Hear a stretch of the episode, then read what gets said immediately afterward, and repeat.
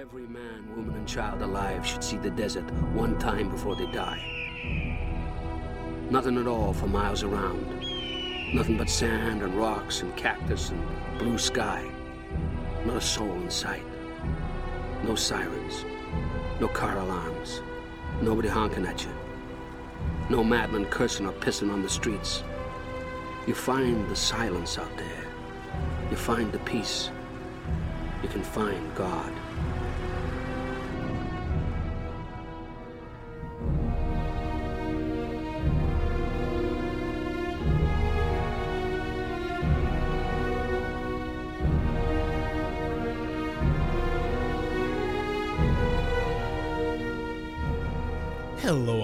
Wonderful people out there. Welcome to another episode of Black and White Reviews. My name is Will, And my name is Chuck.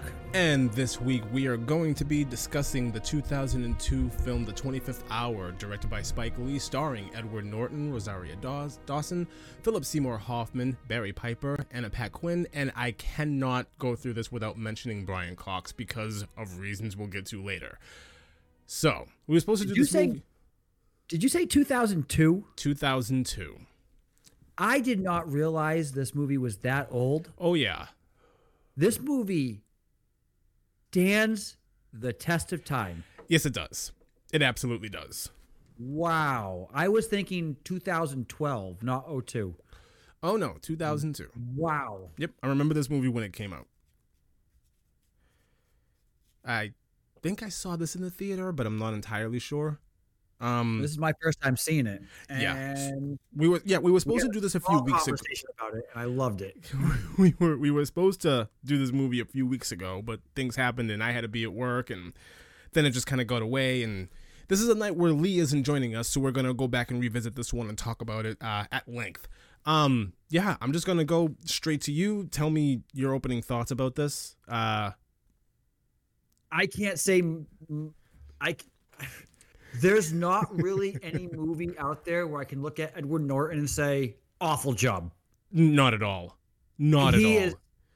I, I think that. I, I- I think that he is a better actor than history has given him credit for. I, I think that he he could have been in so many bigger movies than he yeah. was in. Yeah, Um, like American History X. is like, another one. Yeah, it's fantastic. That movie is fantastic. Um, Barry Pepper. he's, he's, he is a He's one role okay. actor. He's okay. He's a one role actor. He's always Italian mafia. yeah, Always. yeah. Always. Always. I agree. Philip Philip Seymour Hoffman, Rip, you know, um, you know, go pe- rest in peace. Um, always a fantastic actor. He's he, and then you have Rosario Dawson. Let me tell you, aside from Men in Black 2, which eh, love, eh, love it or hate it. It doesn't.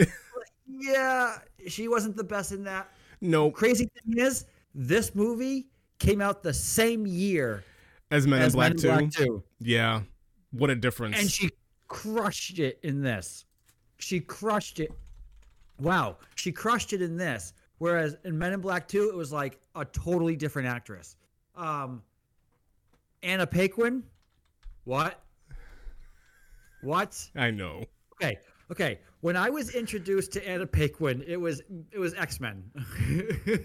Yeah, Around the same time frame as this again, but X the original X Men was what ninety nine, 98, 99, somewhere in there. something like that. Something like that. so in the same time frame so you see anna paquin in x-men then you see her in this and you're like oh my what a different actress she played a much more mature role in this not intelligence wise and not Mm. emotional just physically she was like Her performance in this is bar none. Her performance Oh in this it was- movie is amazing.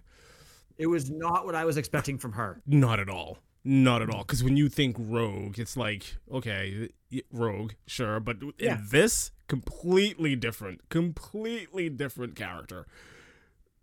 Didn't see this coming. I mean, especially after something like 99 X Men, to say Anna Yeah. Paquin is going to be in this movie and she's going to play a role like this. We'll, we'll get into it. What? I was expect I was honestly by the end of the film I was expecting something to happen and I was thoroughly shocked that nothing did. Yes.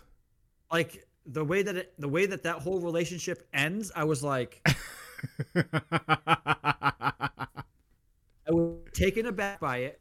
But what I appreciated with the writing because this is a Spike Lee film, right? If I remember Yes. correctly. yeah. Oh my gosh, this guy is. Let me tell you, talk about abruptly ending a scene and letting your imagination run with the rest of it. Yeah, pretty much. What happens to him on Monday? Ah. you know. yeah. Um, There's going to be problems. this movie was all I think I said this before. We had a quick little, you know, five minutes about it. The best, aside from Edward Norton, the best character in this movie was the dialogue. Y- yeah, absolutely. 100%. The dialogue was bar none. I know we went over it for a hot second, but his between him and Brian Cox's monologues, his monologue in the mirror in the restaurant Yeah. was insane. the giant FU to New York and how he just lists he just goes through a list of what is like big city New York everything. Like it it's it's fantastic. It's one of the It better it's one of it it has to be like up there of one of like the best performances I've ever seen out of an actor is what Edward Norton does in this mirror in this bathroom in this movie. It's fantastic. And it makes me think that Spike Lee had this part, or not Spike Lee directed it, but um, David David Benioff. Benioff. Benioff. Benioff It makes me the way that Edward Norton played this off. It makes me think that they wrote this this character for Edward Norton. I could see that I don't see any other actor as good as they are even pull this off the way he pulled this off. Not at that time. Not at that time. Not in 2002. Not at that time. Even now, there's a few that I eh, there's a few that could pull it off, maybe. But this was Edward Norton through and through. Yeah, absolutely. This was Edward Norton. The only other person who can who can monologue even somewhat as good as him is Ryan Reynolds. yeah, But he was he was fantastic in this though. yeah, It was I'm not a guy, you know me, I'm not a guy who likes a lot of language in my in my that was movies, my worry because I completely forgot that this scene was in that movie, and when I suggested it, I wasn't thinking about it. Like I was more thinking about like the story of the drug dealer in the end, and we would discuss that. And then when it got here, I was like, oh, I forgot this was When in I- this movie. But when I watched it, I was like, it fits. Yeah, It fits. It's fantastic. This guy's going to prison next day. yeah, He's pissed. he hates the world right now. He hates himself. You know, he's he's taking this on the chin as best as he can. He's in his own little time and he is just flipping the world the bird right now. And he is just telling New York go eat it, basically. yeah. And, and I'm being polite because It's it it's so it's so five minutes. You said it, it's five minutes of fu. Like Yeah. literally. this it's so weird too because this movie coming from Spike Lee, written by David Benioff, the only other filmmaker to my knowledge that can write a movie at this level would be Tarantino. And even Tarantino's dialogue in a lot of his movies, he's known for his dialogue throughout his movies. This the, these two monologues in this movie, for me personally, it is it is way up there for me. It is way up there. Just everything about them, the delivery, the performances, what they're actually saying, what they mean by what they're saying. Like it's so important. I I fell in love with this movie when I first saw it. And when it first came out in 02, I watched this movie a million times. And I hadn't watched it in maybe 15 years. And when I put it back on, it was like it, it you you were absolutely right when you opened this up. This movie stands the test of time. This is a mm-hmm. fantastic, fantastic movie. To my in my opinion, it does not get the recognition that it deserves. I don't think Edward Norton gets the recognition as being a phenomenal actor that he deserves. He should be in a lot more things than he is. I mean, what was it? Even even now, when you go back maybe five, six years, he He was in Birdman. He was the best part of that movie when he was in it. Forget about Michael Keaton. Like Edward Norton was the best part of that movie. Like this man is mm-hmm. a fantastic actor and he should be, in my opinion, on top of the world. Like he should be taking at the very least, he should be taking, if he wanted to, a lot of independent roles because this film feels very, very indie. This is not like your big blockbuster. In in no time frame would this be like a massive right. blockbuster movie. This belong. This is this this movie for me when I first saw it was fabulous. It's still fabulous today. I love it. There are little clunks here and there with this that we'll get into, but for the most part, I love, love, love this movie. It's amazing. So it's so I was introduced to Edward Norton with American History X. and that came out in when did that come out? 1998.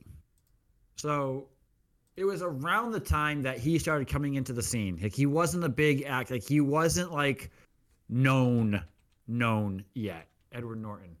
Um, but American History X and he crushed it on American History X. Yeah. Then he did all his other stuff. I mean, he's been in what else has he been in? What's like is there a list? Of course there's a list.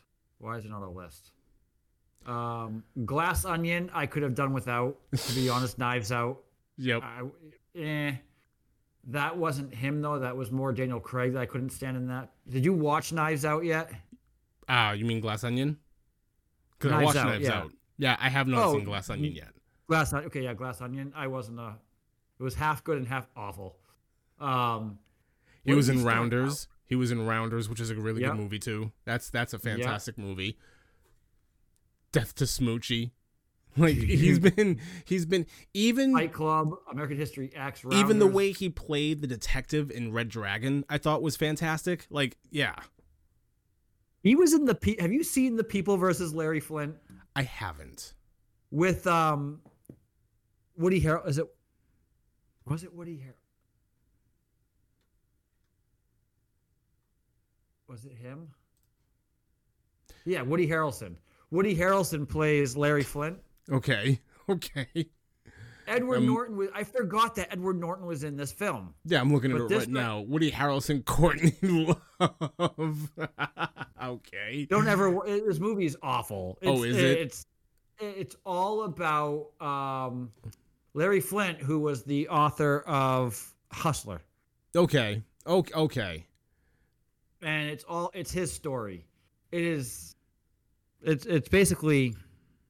You know. I know. Yeah. I I know what you're saying. Yeah. So I mean, it's a, it's the storyline is is interesting. Woody Harrelson is fan. I mean, Woody Harrelson's always a good actress, mm-hmm. an actor in my in my opinion. Um, but Edward Norton really wasn't like he was a he was a side actor in this film. He was a supporting actor. His first major role was American History X, and yes. he knocked it out of the park. He was fantastic. Then, which then led to Fight Club, Keeping the Faith, which was a funny movie, um, and then leading up to he was in Red Dragon, 25th Hour, The Italian Job. I mean, Kingdom of Heaven. Like he has The Illusionist. Like he has done some The Incredible Hulk. He's done some insane stuff since then. I would think now though, he should be at that level where he just picks and chooses what he wants to be in. Yes. Yes. His his days of auditioning should be over. Way past. Over, over, over. If if if nothing but for like between 25th Hour, American History X, and Fight Club. And Fight Club. Even if you're just looking at those movies, he should be able to write his own ticket. Like there's no question. like I just right. I don't know that's just that's how I feel. That's how I've always felt about Edward Norton. I, I always felt like he was so underrated. He was so he's always been so underrated. He is amazing in almost everything that he's ever touched. And like I said before, I really enjoyed what he did in Birdman. I thought that was a great movie too. Like it's just yeah. Nope. I I, I was I went into this movie blind and I came out like wow Okay, I'm gonna say this. Lee's not here. whenever you introduced me to a movie, I love it. Even if the movie's bad. Like somebody I was who was I talking to today? And somebody was talking about what's his name? Um the wrestler we on on um they live. Roddy Piper. Uh, yeah. I heard his name, and I'm like, "What are you guys?" ta-" And all I could think of was "They Live," and they're like, "We're talking about They Live," and I'm like, "Oh my gosh, that movie is fantastic!" Like I did a podcast on it. It's beautiful. It is a fant. It mean it, it's horrible, but it's awesome. when for some reason when Lee's like, "Remember this movie from like 15 years ago?" and we're like, "No, it's great." We watch it. No, No. it wasn't.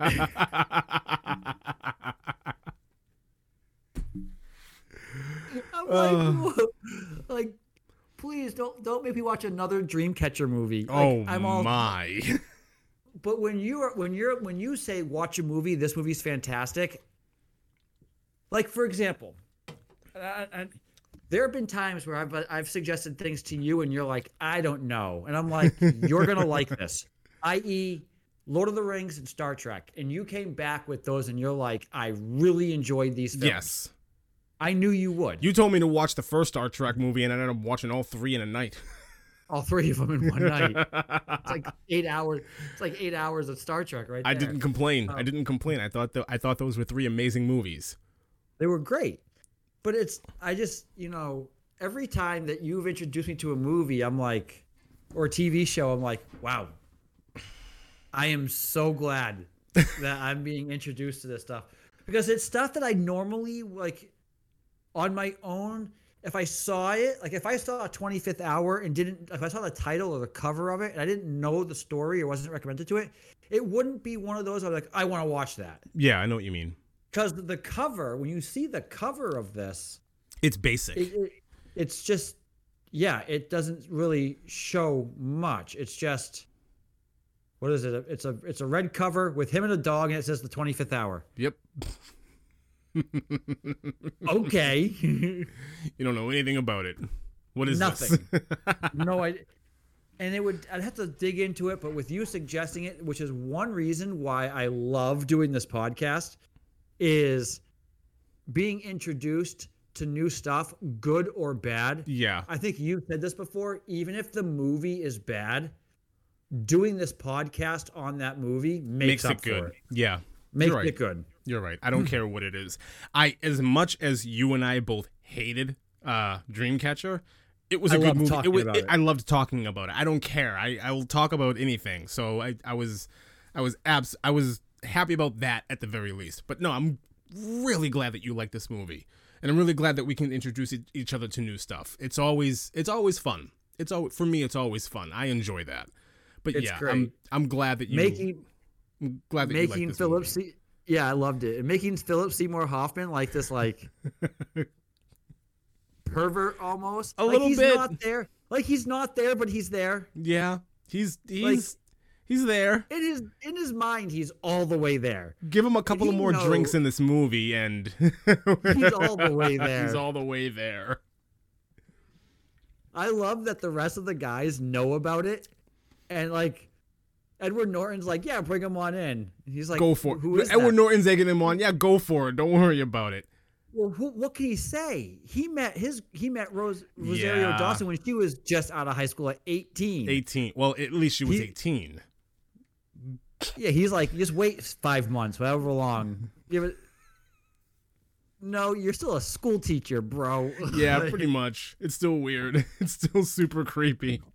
Wait until you graduate. Like I remember when I graduated high school and I was like a year out of high school and I was dating a girl who was in high school. I felt weird. It. it yeah. and I was just a year out of high school, but I still felt weird. It's to weird. go back, It's- like she's like, "Come hang out with me on my lunch on my on my lunch break," and I'm like, "Okay." So I Uh. go back into my high school. It was my high school too. It's The people were like, "What are you doing here?" They they knew me. What are you doing? Like, I'm dating so and so. Oh, and I was like, "This is weird." So I stopped that real quick. no, I know. but I was only mean. a year out of high school. This guy's a teacher. Yeah, it's not. It's not. Uh. It's not great. It's not great. will. No, it's not. But I will say that and Anna Paquin in this though, like Clearly knows what she's easy. doing. She clearly She- knows what she's doing. She does and she doesn't make it easy Not at all. because every guy in this film points it out. yeah. Every guy in this film points it out. Yep. Pretty much.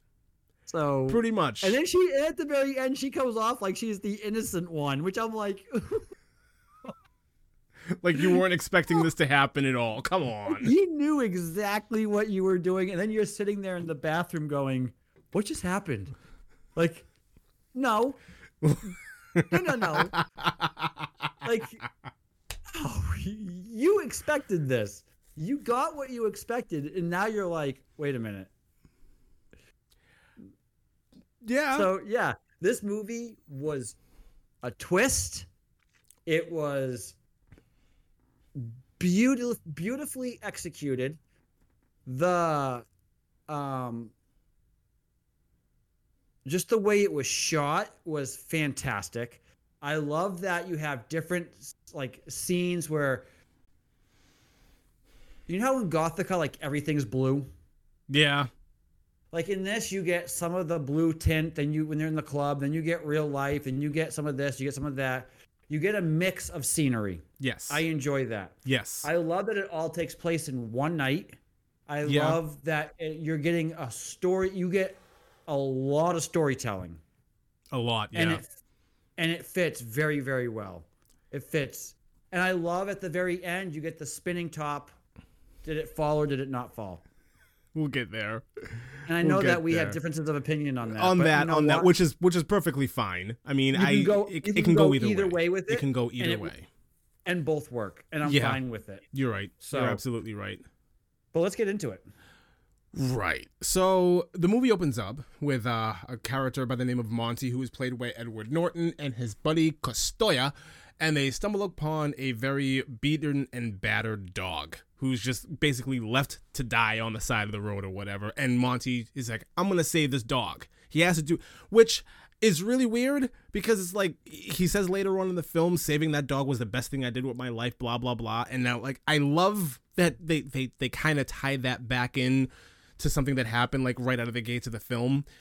They get the dog with a blanket, throw the dog in the trunk. I love Castoya and his like his accent and his broken English because it's like you have whole and neck and blood is coming out. I thought it was great. I thought it was hilarious. Like this whole this whole sequence and how he can't like mention Murphy's law. He says Doyle. Who, who's Doyle? And they're both going back and forth with that for a minute, and it's like, no, no, you mean Murphy's law. What Murphy's can go Law. wrong will go wrong. He's so And he angry names the about. dog Doyle. So he names the dog. Doyle. I love the back and forth though too. Like, sh- like shoot him. No, don't shoot him. We're gonna bring him to the vet. No, shoot him. No, I thought you wanted to shoot him. No, You we're gonna bring him can't- to the vet. You Like, can't pick up half dead animal on side of road. I just, I just, his, his everything about this Castoria guy cracks me up. You have holes His in neck and blood is coming out. I love it. His accent's fan. He's like, no, I don't, and he touches it, and he's like, oh yeah, I do. it's just a little love bite. Don't worry about it. And then they just speed I would off. get myself checked. I'm sorry. I would be getting that was a that was a legit hole in my neck from the tooth of a of a beaten dog. I'm getting myself checked. Absolutely. Absolutely. I don't care. It's like, it, okay. And I love that Monty's like, yeah, it's just a little love bite. Don't worry about it. Like, no, it's not a, it's not a love bite. You, you are bleeding. There's blood gushing out of the side of your neck. You need, no, absolutely not. And I'm with you. I would absolutely immediately go to the hospital and get a tetanus shot. Like, no, this is, we're doing something with this. absolutely not. We get the opening credits, which is, they're really long. Here's one thing that I've always wondered about this movie was was the 9/11 stuff written into this movie on purpose? Like was the rest of this movie written and then 9/11 happened so they had to like shoehorn this 9/11 motif into this movie? That's something that I've always I've always wondered because the the it was 9/11 stuff that's going on in this movie doesn't fit the rest of the story. It's kind of it's it's out of place. So I I almost go ahead. It was released. It was released in 2002. I don't know when. You're right. Yes, It was released Uh, in it was released in 2002, but I'm just Which means it was shot in 2001. But I'm so it- wondering if it was written before 9/11 happened, and then 9/11 happened, and then David Benioff went back and wrote 9/11 into the in, into this already like prepared story, because it doesn't. There's, there's a lot of things that's like it doesn't fit. Like the whole thing with the, the Right. the credits in the skyline and how you have the two lights shooting out of the sky in the middle, like where the buildings used to be. It's like that's really weird for this movie. And then you even get like later on how like w- when you get into his fu sequence like he, he talks about the taliban and bin laden and then even later on when you're in frank's apartment and they're looking out at, at what used to be the, the twin towers lot it's like all of that feels really off It does, because it doesn't go anywhere with that. With the the thing No. is, though, is this all this is all in one night, so it doesn't even have to go anywhere really. it doesn't it doesn't it's just like, something that i've always of- wondered If this was over the course of a year, and they never mentioned it right after 9-11, I'd have a problem with it. But this is all one night. that would be kind of weird And um, so yeah, I do, I do, and I don't. But you're about the whole opening credit scene, how they're really, really long. You don't see that anymore. not at all I kind of miss it, but I kind of don't. i don't miss it at all i don't miss it Like I kind of do, and I kind of don't. I, I I'm at the point right now where it's just like let's just get the movie started. Like I'm I'm I grew tired of like like really overly elongated, you know, in in intro title sequences. Now now like with like Netflix, you can just hit skip intro. skip intro, which is what I do every time. Like on every streaming app like we have right now, it's like skip intro and we're over, and we just skip forward five minutes. Yeah, great. I didn't need to see anything in there anyways. Who cares? Maybe uh, maybe maybe that's what it is a bit. Um, so it was a movie. Um, well, what was it called? Uh, what's his name? He does. He does stand up now. He has a late night show. Jimmy Fallon. Oh, okay. He played with Drew Barrymore back in the day on a movie about Red Sox. He was a Red Sox fan. Okay. Um, what was it called? Hold on. Um, Jimmy Fallon. Why am I like blanking? This is like a pretty big movie too. Um, Fever Pitch. So he played in a movie called Fever Pitch. It's Okay. a rom com Okay. but he, he was supposed to be this like he, he falls in love with Drew Barrymore. She's a he's a school teacher, Okay. but when school is out and April comes along, he turns into this like psychotic Red Sox crazed fan. It Yep. takes place in downtown Boston. Okay. Um, and the whole movie was written originally as he falls in love with her. He has his uncle gave him these season tickets for life, but he has this massive obsession with the Red Sox. And then he was supposed to come to like the playoffs and they were supposed to lose and then he was supposed to give up his seat and then go after her and fall in love with her and lo and behold they're ending because for 86 years that was the Red Sox. We make it to the playoffs and they let you down. Well, what happened was they were filming this real time. They were filming this real time, and this was Curt Schilling's bloody Kurt, sock. yep. Was- Yeah. and this was all of a sudden they had to scramble and rewrite the entire end of this movie because the Red Sox end up winning the first playoff series. That's really funny. But it, to- your point, I'm bringing that up because to this point too, in 2001 when they wrote this movie, the Twin Towers were still there. Yeah. The, the attack never happened yet. So to your point, they had to have written this stuff in Yeah. to make it fit the time frame. Yeah, which is fi- I'm fine with that. I'm fine. I'm I'm I'm fine with all that. Just when you watch the movie, you can you can kind of feel it that oh this a, a lot of this was probably you know written out before the attack happened, and then the attack happened, and they had to go back and they had to put it in. I'm just saying. Right. y- You notice it, and it's eh, well, it's, it, it is the what it is. Taliban, The Taliban were still an issue pre 9 11. they were a bigger issue after 9 11. But it was it, it was. I don't think they wrote that. Even the even the the bathroom scene. I don't think they wrote that with that even in mind yet. Well, no, because he has His he, FU to New York. I don't his think FU to was. New York. He does he he touches on the uh the Sikhs and the pa- uh, Pakistanis, and he touches on Osama bin Laden, and they show the whole you know wanted dead or alive poster that was going around on the newspapers at the time. So there is the line of that, and even when they do do that, you can when you listen to it, you can tell that it's it's from a different cut. You could tell you Do could you, you could think he went back in and refilmed that scene after I it all happened? no, I think they went in and I think they just filmed a different section for that scene and then went in and inserted it. Because in that moment when he goes into everything about the Taliban, the audio is off. You can tell that there was a you can you can it's audible. You can tell that there was a difference. Oh, it was cut. It was cut in. It was cut in, yeah. It was it, Right. it was cut in. I yeah. That's that's that's that's just me. That's what I think happened there. I'm fine with it. I'm just bringing it up because it is very noticeable in a movie like this where the whole 9/11 thing doesn't really fit. But to your point, it would be really weird if a movie came out in 02 and is like, we're not gonna address this at all. Uh, I think I, I I think for O2 standards, I think they did a decent job so do I. doing it. So do I. I have no problems with it. It's 2002. It was 2002. so noticeable, but it wasn't like crazy noticeable. You're right. You're right. You're not like you're not like wait a minute, that doesn't belong. No, no, no. You're right. In 2002, we weren't thinking that.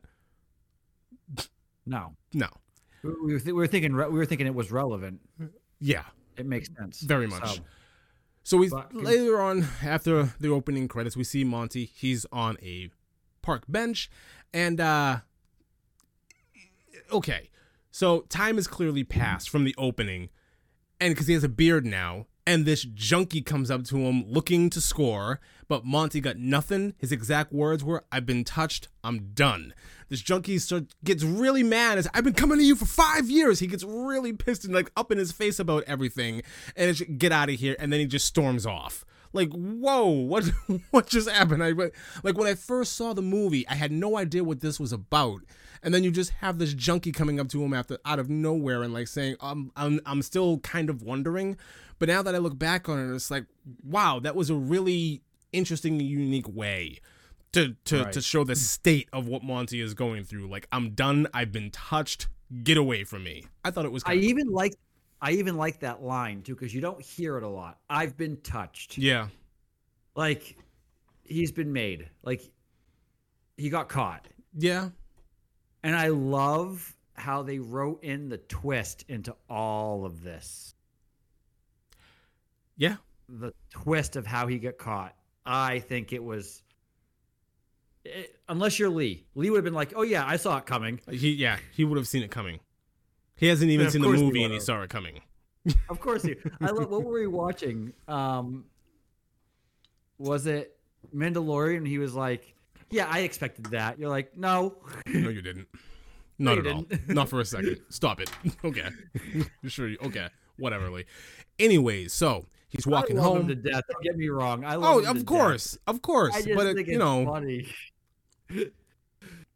I'm at. You know what? I feel like I've known him long enough where I'm at the point where if I want to point out his shortcomings, I'm allowed to. So I'm I'm gonna continue to do so. So they walk, he's walking home. He gives a homeless man some money, which is cool. He, for whatever reason, decides to stop by his old high school. He's looking at a team, you know, basketball photo of where he played, and he's going on and on about his record to one of the the principals or the or the the, the coach of the girls' uh, basketball team and whatnot. And then he asks to see his friend Jacob, who is in his classroom with the students in a circle, and Anna Paquin is doing a monologue out of this book. I, I apologize. I, I retain nothing every time I watch this movie. I have no idea what she's talking about out of this book, but um, she is uh, uh I don't think he has any idea either. not at all. She's uh scantily clad in in high Yep. school, mind you, in high school, uh low cut top, skirt, the whole thing, the pigtails, everything about her presentation is very much like very sure it was a skirt and all, it wasn't a skirt. It was like a ribbon wrapped around her waist. It, it- it was. She wasn't really. This this was bad. The funny thing is, the funny thing is, is before all this happens, when Edward Norton is looking at the at his trophy with his he has his dog with him, the principal's like, "You need to leave with your dog." Yeah. and he just like ignores it Completely. Have you seen this? And then she just has conversation with them as if she never said anything. And I was like, beautiful. Pretty much. It was fantastic. Pretty Again, much. The dialogue, The dialogue. bar none. So like I was saying, Anna It's Paquin is in this room and she's she's barely wearing anything, and everybody notices, and even his friend Jacob, played by uh, Philip Seymour Hoff- Hoffman, even he's not paying attention to what she's saying. He's looking at her body. He's looking at her body the whole saying. time, and he like has That's what I'm saying. He has no clue what she's reading. No, he's just. he he got to snap staring. himself out of it.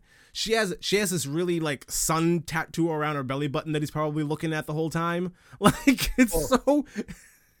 so were we because the camera was focused on it half the time.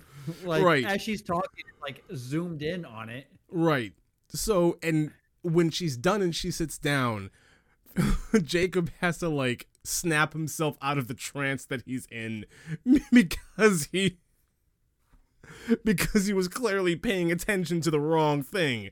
Like this guy's a creep. I don't care. This guy, I love Philip Seymour Hoffman. I love his acting style. This guy's a flat out creep. He's creeping on one of his students, and you see it right here in plain sight. It's Creepo, creepo. So come to find out, she was born July 24th of 1982. I thought she was older. really, She's my age. huh? Well, Oh, when, I, oh. when I'm thinking X Men, I thought because usually, usually you don't usually play the age that you are in a movie. You usually play a little bit younger. yeah. So hmm. like a 20 year old would play a 15 or a 16 year old. A 25 year old would play a 20 year old. Yeah, I could see it. In X Men, she was a high schooler in 1998, and I was a high schooler in 1998, 99. So she was right at the right age. I was thinking she was four or five years older playing a high schooler in X Men, but no, Mhm. she was that age in real life. Yeah. which- Well, I mean, here she's playing a 17 year old, and in 02 she would have been 20. So she's, she's she is playing a younger version. It is which is weird because four years earlier she was playing a 17 year old and she was 17. it is kind of weird when you when you put it like that. It is kind of weird. Sure. but Oh, so Monty ends up making it to the classroom where he's at. He just wants to make sure you're coming tonight, right? You're coming to the thing and blah blah blah blah blah. Even he notices Anna Paquin, and he's like, "That girl over there is giving you the eye." Blah. He even he's like hip to what's going on right now. It's so weird. It's so weird. Why doesn't anybody pull him aside and be like, "Hey," like why doesn't Monty in this moment pull him aside and say, "Listen, uh, be careful." like, don't cross the line. Don't cross this line. Well, yeah. Anyways, the bell rings, class is over, and now we're in the teacher's lounge where Anna Paquin approaches Jacob all over again and she's complaining that she got a B minus on her paper while some guy got an A plus for writing about his dead grandma. And she's going on and on about nobody cares. That's what grandparents do. They die. But he gets an A plus because he talks about his grand. It's not fair and this and that and that. And he goes into this thing about he doesn't even acknowledge her complaints about the B minus. She he just sits there and points at her belly button. What did your parents say when you got that thing? And where did you get the money for that? Like the whole thing. And she just basically comes out and says, "Yeah, guy did it for me because, you know, I liked him, but he didn't like me." And sh- it- it- the whole thing is it's so creepy. It's so creepy. Like first of all, why is a student allowed in the teachers lounge? why why hasn't anybody else come in like where are the adults in this situation who are supposed to kind of come in and say no no no this can't happen madame you need to leave no nobody else comes he lets her walk in there and basically flaunt her body trying to get an a plus or, or trying to Yep. bump her grade up to an a he's not going to do it and so she storms off saying this was a complete waste of my time Yep. It was just another way to show off Anna Paquin for five minutes more in the movie. That was it. That was it. That was it. Because you have to admit, at the time, Anna Paquin was, especially in X Men, she was the innocent, good looking actress. And then she had to do something that was like that. That this was her transition into adult acting. Uh, yeah, I can see that. I can see that. Because even That's when she, was. even even like after this, when X two came out, it felt like her character felt eh, Tainted. a little bit. Yeah. a little bit. Well, it's like it's like what's her name? Who, who played um, Princess Diaries? What's her name? Um, Never saw it. ah, crap. Um, I've never really seen it, but I know the actress. Um, hold on. Um, Princess Diaries. Anne Hathaway. Okay. So Anne Hathaway plays all of these teenage movies. She's the innocent little girl. Mm-hmm. Everyone knows, you know, she plays in a bunch of these things. And then all of a sudden, I mean, she played, I mean, she ends up being in Dark Knight Rises. Um, and then she plays in this movie called Love and Other Drugs with Jake Gyllenhaal. okay. Jake Gyllenhaal is this tech salesman who goes who loses his job and he starts selling um stuff he starts selling medication for Pfizer as a sale he's a med- he's a medical salesman and he's selling um uh the blue pill uh why am I blanking the name of the pill Viagra Viagra. He's selling okay. Viagra, basically, from Pfizer. She plays this this this lady in the film who gets Parkinson's disease, and it's this whole basically love and other drugs, and he falls in love with her. Well, in this movie, you get to see all of Anna pa- of uh, not Anna pa- of um Anne Hathaway. Like you see all of Anne Hathaway Yay. and you're like, okay, this is not what I'm used to. Not at she all. went from innocent little girl to like it was like a giant leap. She didn't do anything other than like teenage movies, and then she does this, and you're like, that's how this felt for Anna Paquin for me. Like she does all these teenage movies, and then she does this, and you're like, whoa, like big jump, yeah. giant leap. Yeah. I'm not It's mad just at Anna Paquin didn't go full on nude in this like Anne Hathaway did. No, no. I do think Anna Paquin did a nude scene in a movie. I just don't remember what movie it was. But a, a lot of a lot of actors and actresses will do that, where they're they're pigeonholed in like really weird spaces, like teenage stuff or kiddie stuff or or you know rom com hell, and then all of a sudden they'll do something completely wild and offbeat just to get themselves out of it. And for the most part, it does work. Case in point, Matthew McConaughey was stuck in rom com, rom com, rom com, like just throughout almost the duration of his career. And then what, in 0203, he did that HBO show True Detective. And then ever since then, he's been on a completely different level. Like that, that being on that show, on that shit, absolutely changed his career.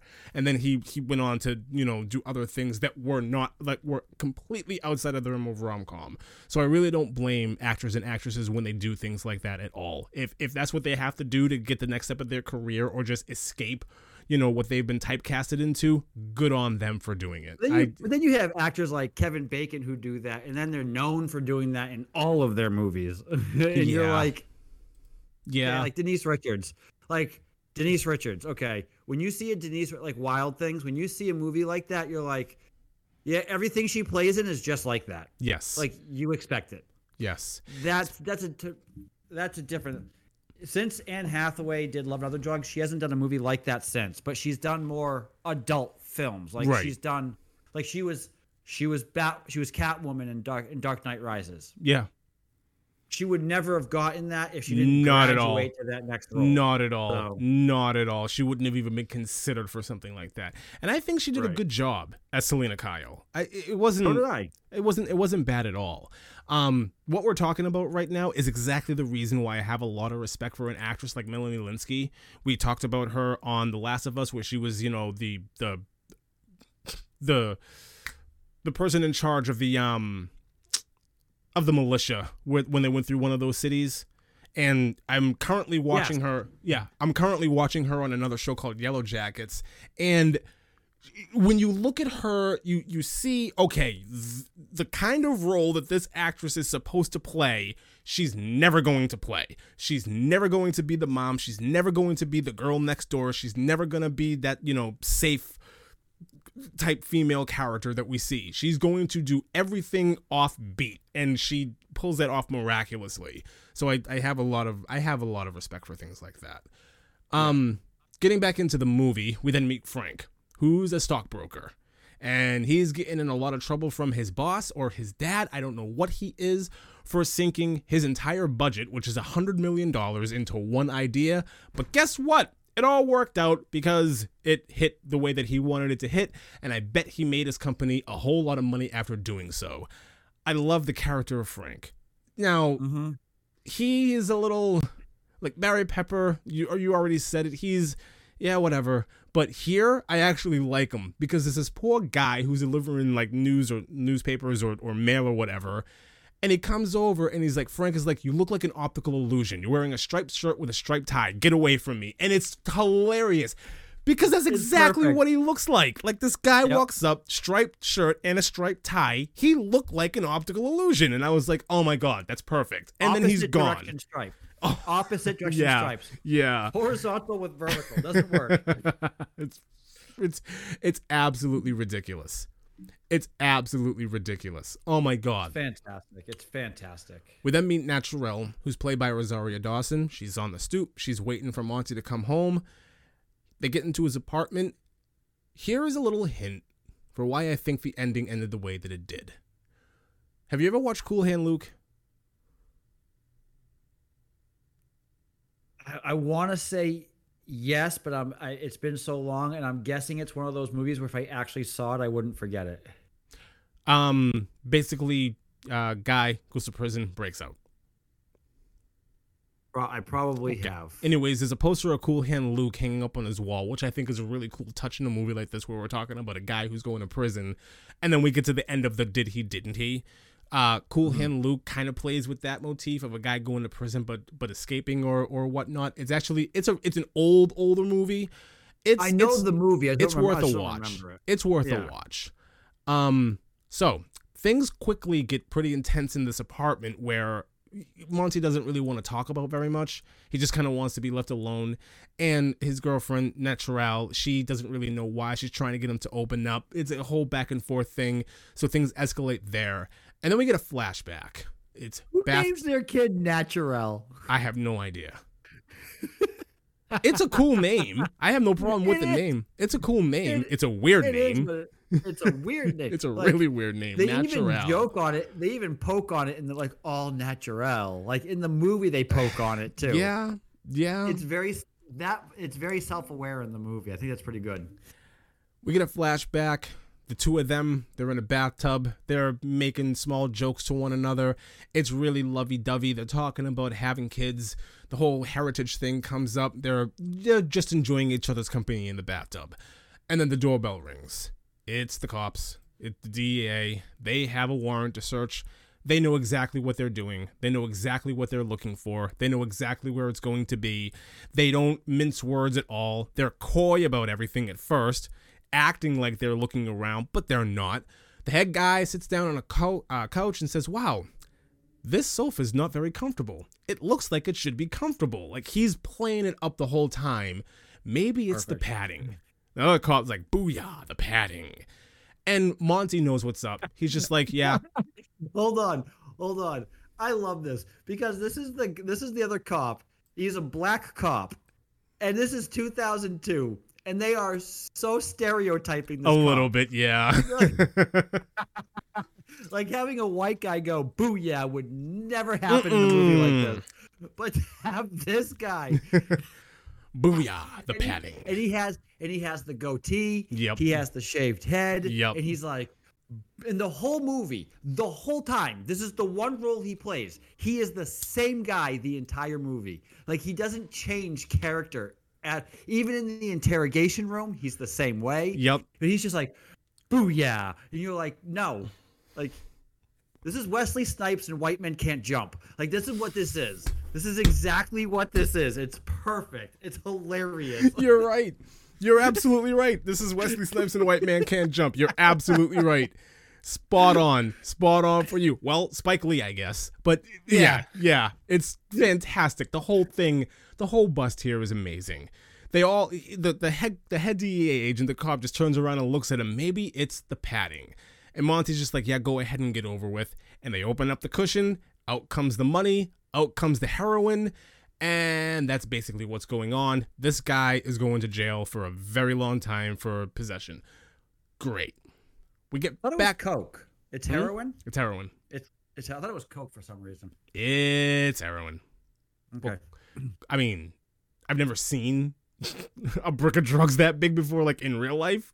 So I, I wouldn't know. But I mean, from everything that I've seen in movies, Coke is white, heroin is brown. So that's kind of, I don't know.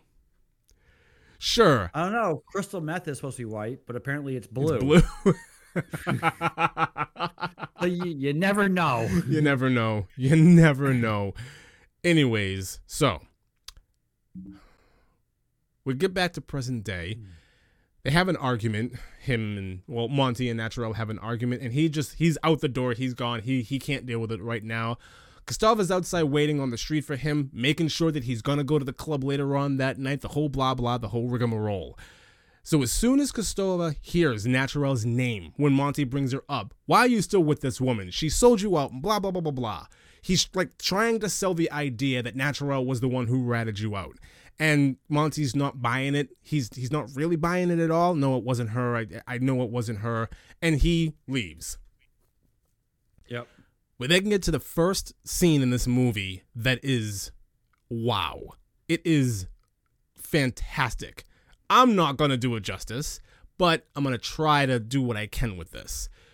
So he goes to his father's restaurant slash bar type place, and the two of them, they're sitting down, they're eating.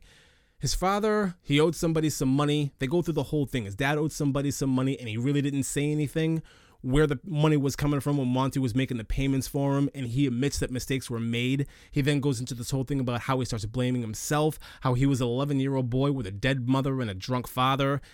Monty can't really deal with this either, so up into the bathroom he goes, and there is a sign on the mirror that says F you. And then he just goes into this massive monologue where he runs down every, like, every characteristic, every stereotypical characteristic. Like, he just runs down New York. He talks about the Do you have it written panhandle. down? Huh? Do you have it written down? a, a little bit a little bit. He runs through mm. he runs through a lot of things. He runs through the panhandlers. He runs through the Sikhs and the pakistanis terrorists in training he calls them.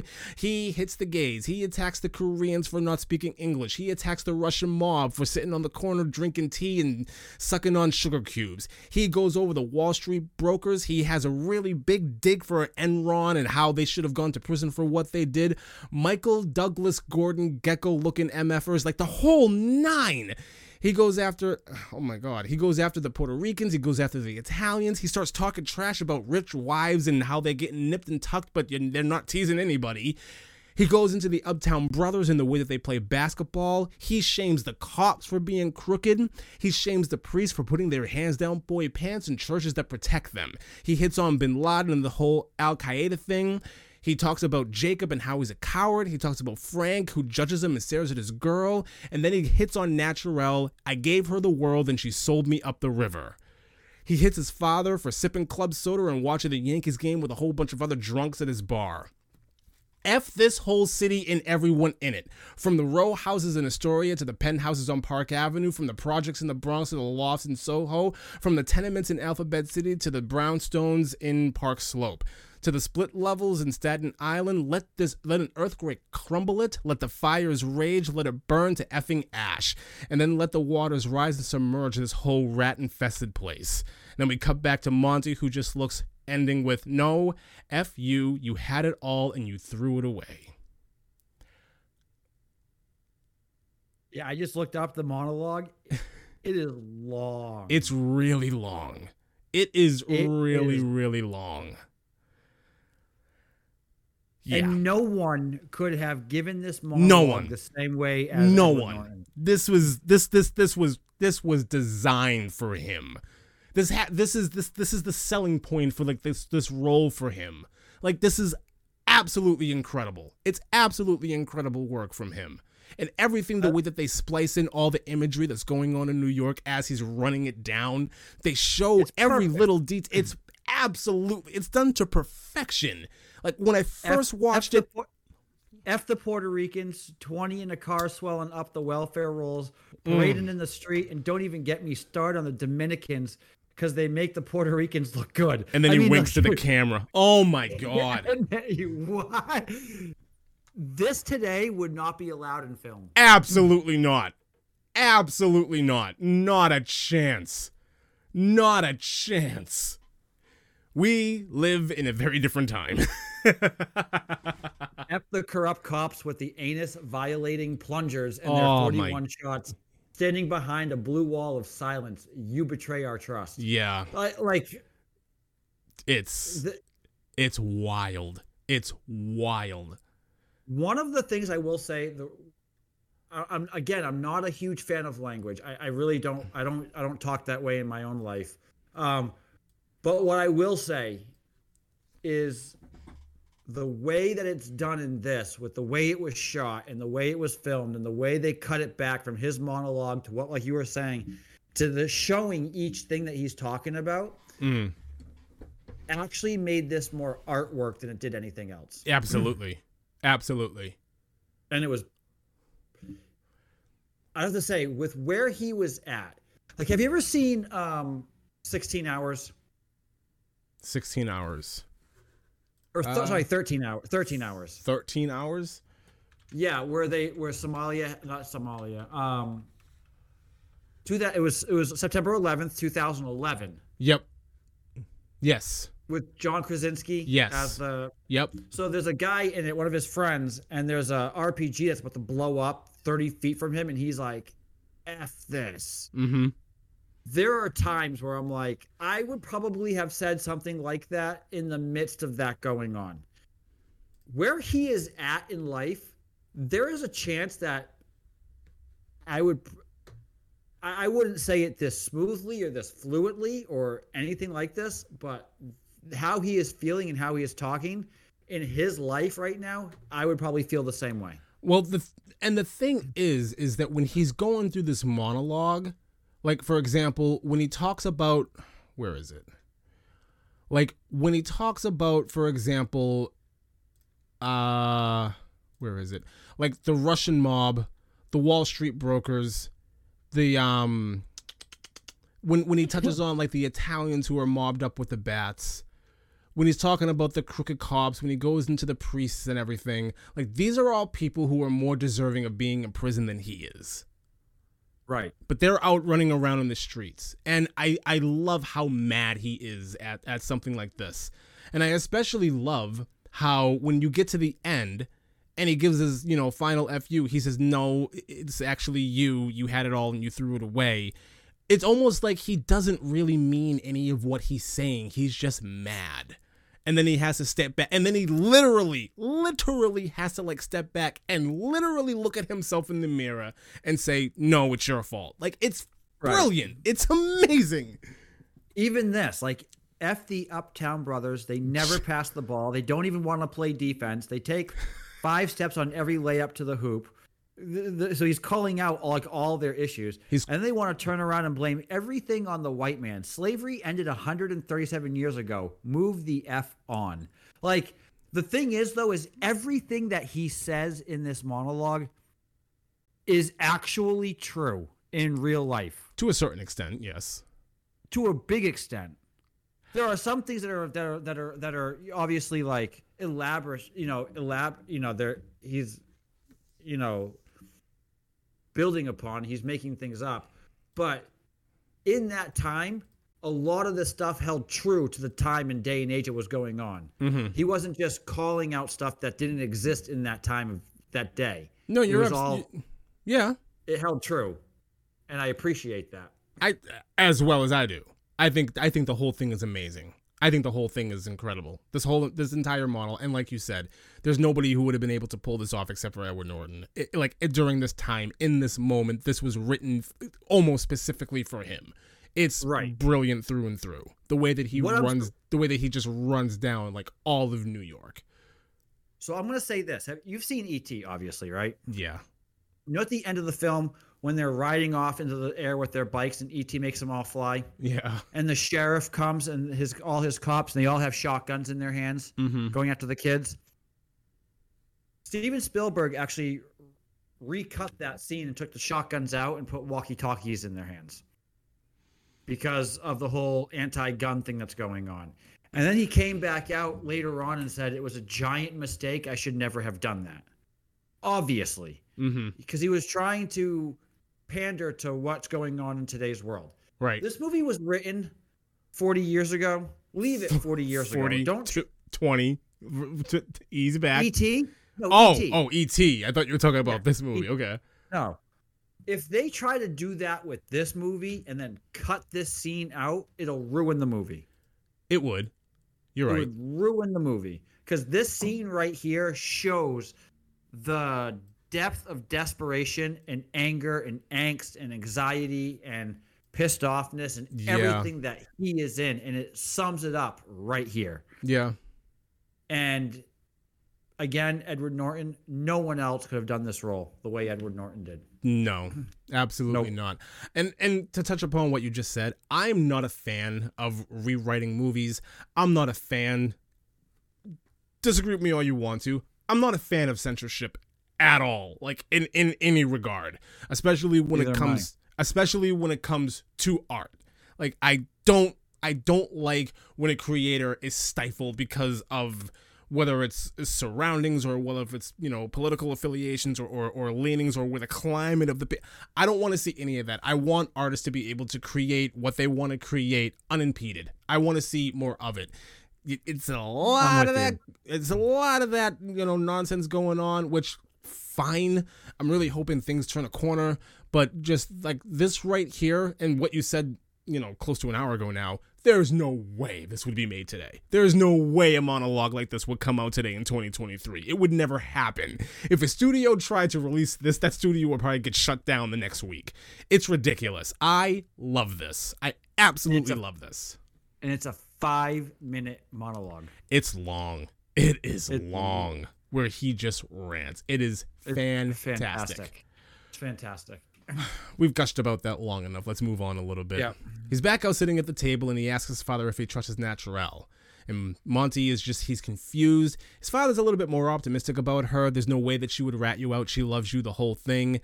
And uh, he basically tells him, listen, I'm driving you to prison tomorrow. I'll be there in the morning. He gives him a photo of, you know, him when he was a kid with his mom.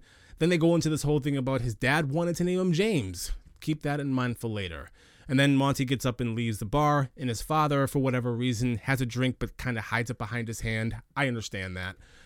So, Why? How much older is he than Naturelle?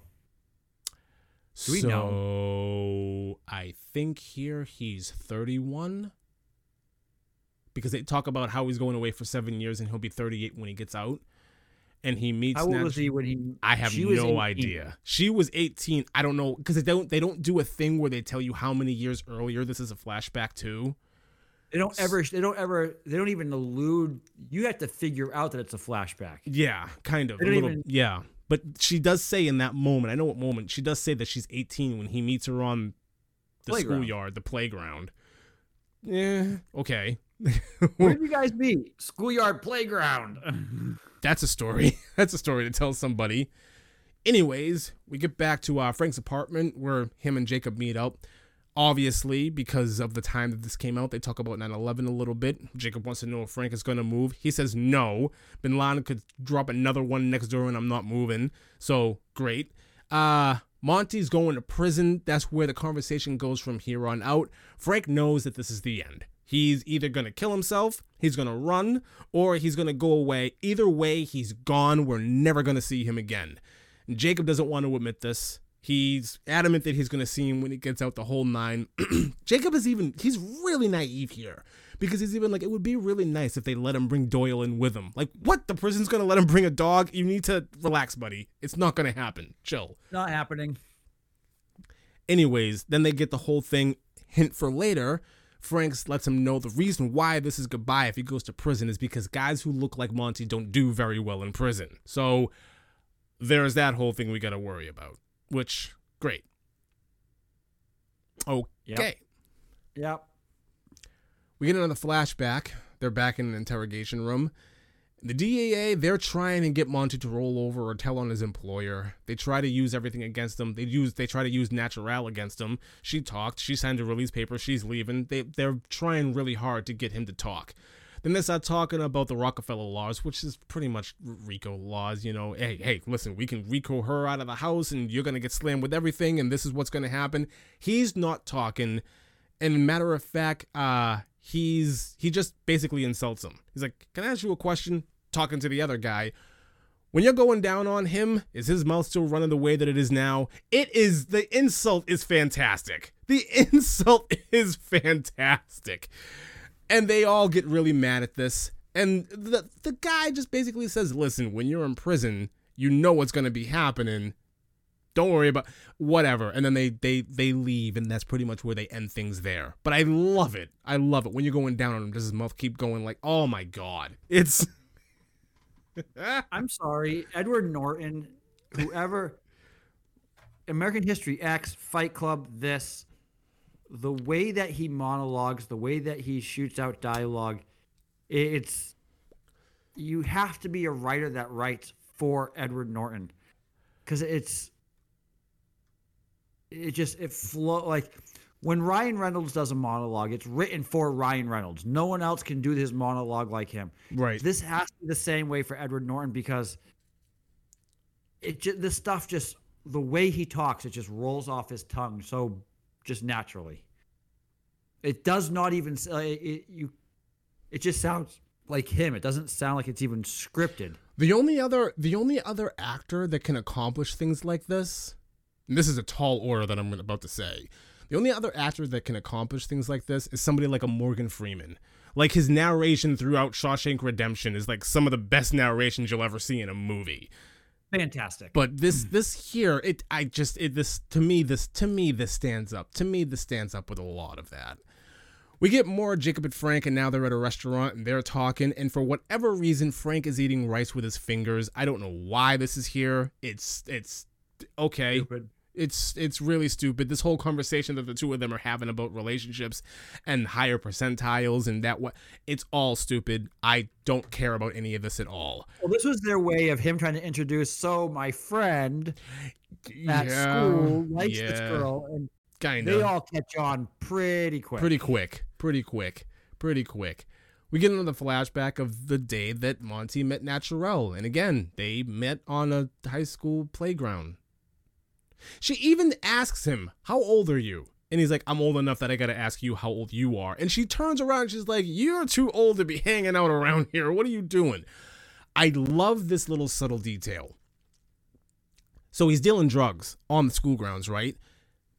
The guy that he gives the drugs to walking by in a suit with a briefcase, business guy, it's the junkie that came up to him asking him for drugs at the beginning of the movie. Was it really? Yes. So it's five years then. So he's 31, subtract Mm, five years. Okay, he's fine. 26. 26. I'll, I'll buy it. I'll buy it. He's 26, she's 18. Yeah. I'll buy it.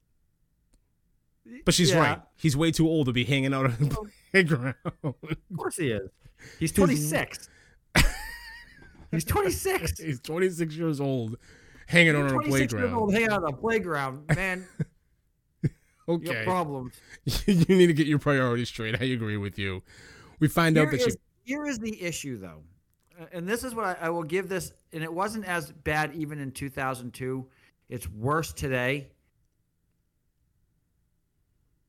The teenage girls in high schools then did not look like teenage girls in high school now, In what way? in any way. Okay, I, need you to be a little bit more specific because I don't know what you're talking about really. Kids are maturing way faster today than they were 20, 30 years ago. I disagree. I disagree. I don't. I here's why. When I was because 14, 14 year old girls did not look like 14 year old girls today. I disagree, and I'm going to tell you why. Because to me, when you look at schoolgirls or when you look at anybody in school today, whether it's high school or whatever, they all look younger than we did. That well, when when I was I graduated in 05. And the girls that I went to school with, man, they look like they were in their mid 20s. they they did Oh, not I was in school. when I would they look like they were in their mid twenties. Like around this area, there was a lot of girls that I went to school with that looked way older than they actually were. Whether it was they were developing really fast because of oh what what what was it um because they they they no they um they out the milk they were eating. huh Nothing. People No. blamed on the food they were eating. that that I think that's part of it because th- they they passed laws several years ago about some of the stuff that they can put inside of processed foods like HMOs and things like that and it was I I don't know if this is true but there are people out there who think well that's a direct cause in why people back then you know aged as fast as they did I don't know if that's the case I don't know I would do my research on that but but that's that's that's my experience I went to a Right. I went to school with a bunch of girls that looked exactly like this back in the early 2000s. Well, if, Rosa- if Rosario Dawson wasn't wearing the outfit that she was wearing, That's even worse. I would not take her as a schoolgirl. Neither would I. Neither would I. But she's sitting But the- there on the tire swing in the schoolgirl outfit smoking a cigarette. yep. it's a whole And thing. her friend is younger. She's 18. And they had, which is why when the whole thing happens later on with Philip Seymour Hoffman and Anna Paquin, that um, Monty was like, just wait. Wait It's like okay. Just wait. I love that. I still love that they're pushing him into it. Because he's Oh, like, it's so creepy. I did the same thing. I did. I was. In, I'm in your shoes. He didn't did do the same thing. She was 18. No, I'm saying is if he, he's saying if you wait until you're 18, I did the exact same thing. Okay. All right. All right. He's just like you you have to think about it though. If you're you're 17 years old, he's 26. Five months later, you're 18. He's still 26. Nothing's really changed except for that one day. Sure. sure. It's still creepy. It's still really creepy. very creepy. It's very, very creepy.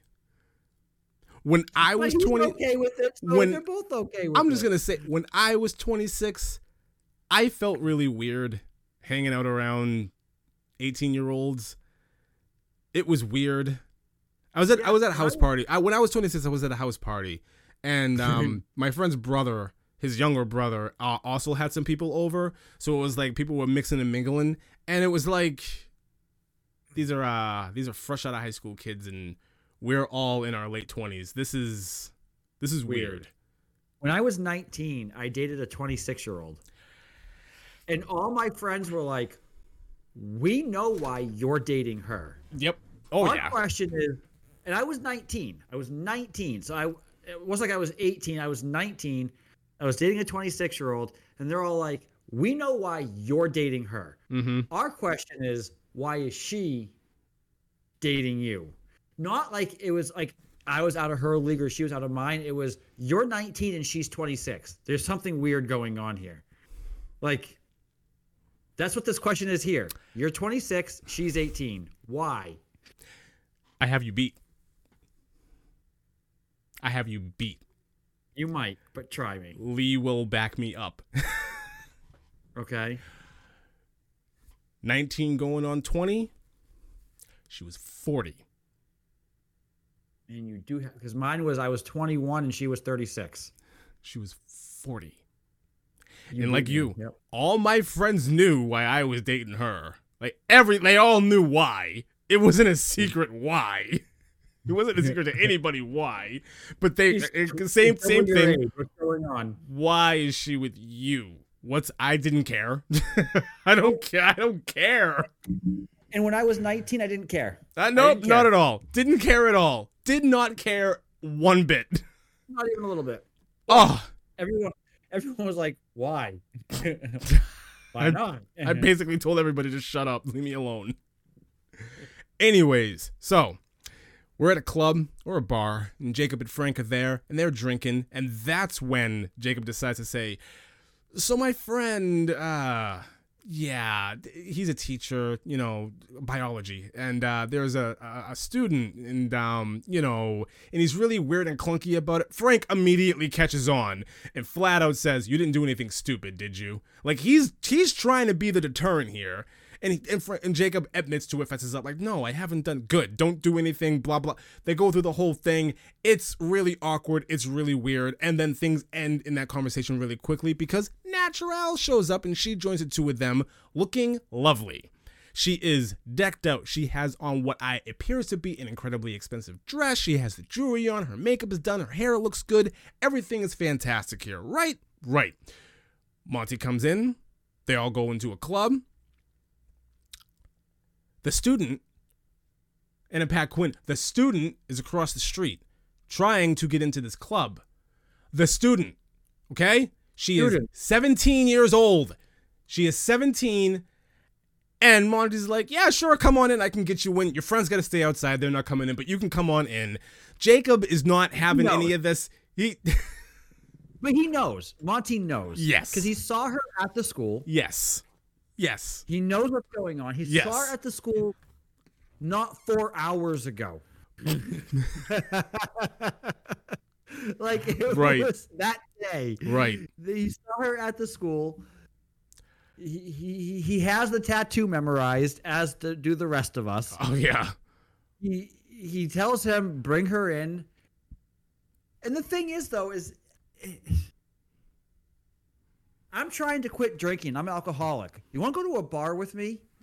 Why would you ask a friend to go to a bar who's trying to who is an alcoholic who's trying to stop being alcoholic? You obviously know that your friend right now is struggling with this and has a problem, and you're like bringing the issue Big in. time. Big time. Big time. What and we're not just talking doing? we're not just talking about you know the drinking we're talking about you could potentially lose your job over this and maybe even get slapped jail. with go to jail. Like statutory is a very very real thing. Like you are way too old. You're well outside romeo and juliet laws. Like you're way beyond that. That's not a factor here. And here we Not have like you're monty 20 or 21 and she's 17 and it's like okay i could pass. But if you're thir- she, he's 31 31 he is okay people who are listening he is 31 years old and she is 17 yep. There is a 14 year difference. Yep. Which means that when he was 14 three years younger she no sorry. Yeah when he was 14 she wasn't even born yet. Nope. Twisted. A little bit. A little Yeah. bit. A little bit. Creepy. A little bit. A little bit. A little bit. I don't know. Seymour Hoffman though plays this part so well. I- I'm sorry. Okay, I love Philip Seymour Hoffman. He's a he's another one. You want to see you want to see a movie where he really goes wild? Have you ever Mission seen Impossible Three? No. Have you ever seen have have you ever seen The Master? I don't think so. Look it up. It's him and Joaquin Phoenix and it is it is a wild wild movie. It is Joaquin is Phoenix like a good Joaquin Phoenix. Yes, he is. He is every bit of crazy in this movie. Like what? Like Dumb he's Master? the master. Uh, Paul Thomas Anderson. That that movie. If you ever get the chance to watch that movie, oh man, the like the mental gymnastics that the two of them play with each other is fantastic. The dialogue Amy Adams is in this, huh? the dialogue between these two characters is amazing. Joaquin Phoenix and Philip Seymour Hoffman and what they do with each other and the way that they use words and their relationship tied to one another and just what they're able to to bring out of each other and make each other do in that movie, it is wild. It is absolutely wild. It's insane. Oh, it's on HBO Max. I'll have to, I'll have to watch it. definitely give that a watch. If you like Philip No Seymour. Hoffman and you like Joaquin Phoenix, and you especially if you like them both like kind of crazy, kooky characters, that is a movie that you need. That is it is fantastic. It is fantastic. So, um, the one Thomas Anderson wrote and directed this movie. Wow. Paul Thomas Anderson, Paul Thomas Mr. Anderson. Mr. Anderson. Mr. He Sure. uses all three names. That means that's that's, That's. I, I I think that's pretentious of him to do. To be honest, a little bit. It's a little wild that he uses all three of his names. I think that's a little much. But I mean, a he. You know what? Whatever. he has not there's he's done a lot of movies that I've really enjoyed. He did uh The Master that I just told you about. If you've ever seen There Will Be Blood is amazing. Um Punch Drunk Love. Punch Drunk Love. Punch he Leah, did Boogie Night. Yeah. He did Boogie Night. Yeah. that was a crazy movie. That's a crazy movie. awful. That's a was crazy, movie. But yeah. So Lee and I did Punch Drunk Love. Adam Sandler in Punch Drunk Love is the best that Adam Sandler has ever been. I, and I, really good. I mean, I mean that. That's a, it's fantastic. Anyways, the student. I don't know. The Boogie Nights. I'm a superstar. Like, that's the very end of that. It's so bad. It's, It's- so bad. but it's good. It's bad. It's it's bad, but it's a good movie. It's a really good movie. It's I mean, interesting. it's a prosthetic, but it's Mark Wahlberg. Really, that's the like- that's the thing about yeah. It's Mark Wahlberg. Mark Wahlberg. So we find out the Whatever. student's name is Mary. And uh Monty is able to get her into the club and now it's party time. They toast, you know, to Monty, the whole thing. And then Mary becomes she gets up, she leaves, she goes to dance. And Naturelle gets up and she goes away to dance. And now it's just the three guys. And uh Mary is the topic of conversation. And Monty is pushing, pushing Jacob into doing this like you said, just wait five months and you're gonna be okay. You know, d- don't worry about it. Like it's wild. It's absolutely wild. It is. It really is. It really is. Like if you guys were doing that to me, I'd be like, okay, stop, or we're like, I can't. We're not out with you friends. anymore for a while. We're like, I can't. Like, what are you trying to do? Are you trying to get me? Or do you want to be in prison with me? Like, Unbelievable. Unreal that they're trying to like push this into this. Um, Monty wants Jacob to toast, but he's so out of it and distracted by everything, he just has a blank stare on his face for a really long time for a movie. It's not that long, but in terms of like movie time, it's a while that he just sits there with a blank stare on his face. And then finally, Monty says, Okay, don't worry about it, it's fine. To Doyle, and they toast the dog. to Doyle. I love it. I love it. It's that's what it's, this whole movie is great. We later on get a scene where Frank and Monty are having a conversation somewhere else in the club, and they're talking about what they were, what Monty and what Monty, what Frank and and Jacob were talking about earlier. How he's too looking to be in prison, and he's going to need a favor later on, and this whole thing. Frank goes into this tearful spiel about I'm gonna be there when you get out, and we're gonna start something. We're two boys from the Bronx. We're gonna have a bar, and I'm gonna be there when you get out. I promise. Like the whole nine, and like just the tears streaming down this man's face while this is happening. Yeah, I mean, it is what it is for for this for this guy. It is it is what it is. We then go back to Jacob, who's passing out already after just a couple of glasses of wine and maybe a shot or two. He's in the booth, he's passing out, and Mary is all over him. She comes over, takes his hat off, puts it on her head, and then proceeds to give him a lap dance. Yep. She admits that she's and been drinking. And if she was a year, and if she was a few years older in her twenties at his age, this would be fine. maybe Yeah. If she was in her mid twenties and he if she was in her mid it would be twenties, yes. If she was in her mid twenties, yeah. I think even if she was eighteen, it would still be a little, creepy. yeah, just a little bit. But anyways, yeah, like I said, she's giving him a lap dance. She admits that she's been drinking. She admits that she did some E, and then she asks if there's a bathroom somewhere, and she goes upstairs. He drunkenly follows, goes upstairs with her. They're both in this bathroom now, and he makes out with her. Well, no. She's like, "Do you need to use the bathroom?" And he's like, "No." She's like, "What are you doing in here?" And he kisses her. Yep. And then she sits there and she is shocked. Why is I she don't know. shocked? She has been playing him this entire film. Yes. And then he does what she has been egging him on to do, Mm-hmm. and then she's shocked. Here's the best part. You never see her again the rest of the movie. Nope. She's done. She's It's now out of the movie. This whole plot line is over. Okay. Until Monday. I really want to know what happens on Monday. oh, she told her friends, and her friend it got around school, and you know by the end of the school on Monday, he was brought to the print to the school board, and he was let go. bye bye. Clear out your desk. With the potential, if you don't leave quietly now or resign on your own, there will be lawsuits pressed against you. There's a Like, whole mess of problems that's going to happen. There's a whole lot of problems that are going to happen from this. This poor guy.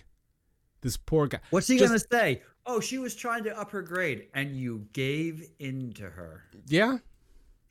You Yeah. sicko. Yeah, pretty much.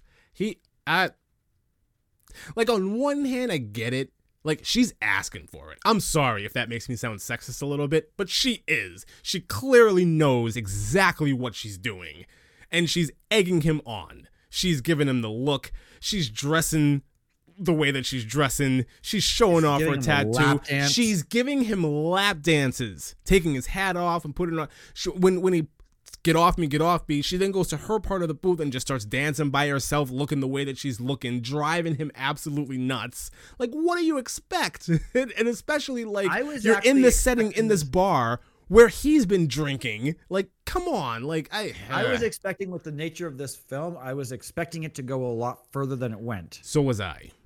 When I first saw this, so was I. It didn't. and I was, Um, I was like, I was like, I was like, this is an interesting twist because I was expecting to see more of her, and you don't, and I was like, okay, that was an abrupt end. Like she got what she wanted. Well, no, she didn't. He got what he wanted. She did Mhm. not get what she wanted. She is looking grade, so dumbfounded by everything that She's just like, happened. Which I don't get. I, I, don't I, get, neither like, do I. I don't get why she's trying to play innocent here. Like, what just happened? Like, yeah, come on, come on, come on. music in the club quiet in the background you don't hear it she's just standing there and shocked and you're like why are you like no don't be shocked Yeah. you know exactly what's happening Yeah. because i'm sorry i used to go clubbing all the time and when a girl would ask me where's the bathroom That means one thing. That means one thing That means one thing. they're not looking to go to the bathroom Not at all. so you know what he's thinking which is why he did what he did Yep. and then she's like what did you do this for but whatever No, I get it it. doesn't take away it doesn't take away from the movie it's Not at just all. it's we- it's just weird like okay it's an abrupt ending and yeah he's fired Probably. Probably. And I know exactly where you're coming from because I grew up next to a club and spent a good portion of my later teenage years in in that club. I shouldn't have been there, but you know what? That club doesn't exist anymore, so I can say that all I want to. Chippendales and Anyways, Saugus huh? Yeah. Chippendales and Yes, Saugus Chippendales. Yes, yes, Chippen Chippendales and Saugus. Anyways, so we're in a different part of the club now, and Frank and Naturelle are having a friendly conversation that quickly escalates when Frank Well, begins when Frank begins accusing her of all kinds of things. You knew what he was when you got involved with him. You didn't really say anything. You didn't say anything when you moved into his apartment. You didn't say anything when he bought you that fancy dress. You didn't say anything about all of the jewelry. You sat back and you did absolutely nothing. And it goes Gold back and it, it, it- pretty much calling her a gold digger. They go back and forth with that for a while, and then he flat out accuses her of ratting him out. And then, you know, he calls her a not so nice slur. She slaps him, and then she walks away. She storms off. Great timing for Jacob to then show up next to Frank and basically admits, I just kissed my student, saying it really loud so everybody around them can hear.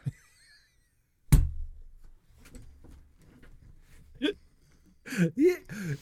yeah. I can't make this up. And even Mistake Frank number one. Mistake number one. Yeah. You got attracted to your student. Mistake number two. You kissed your student. Mistake number three. You told your friend that you kissed your student. Mistake number four. You told your friend in the crowd of mixed company in a bar Yep.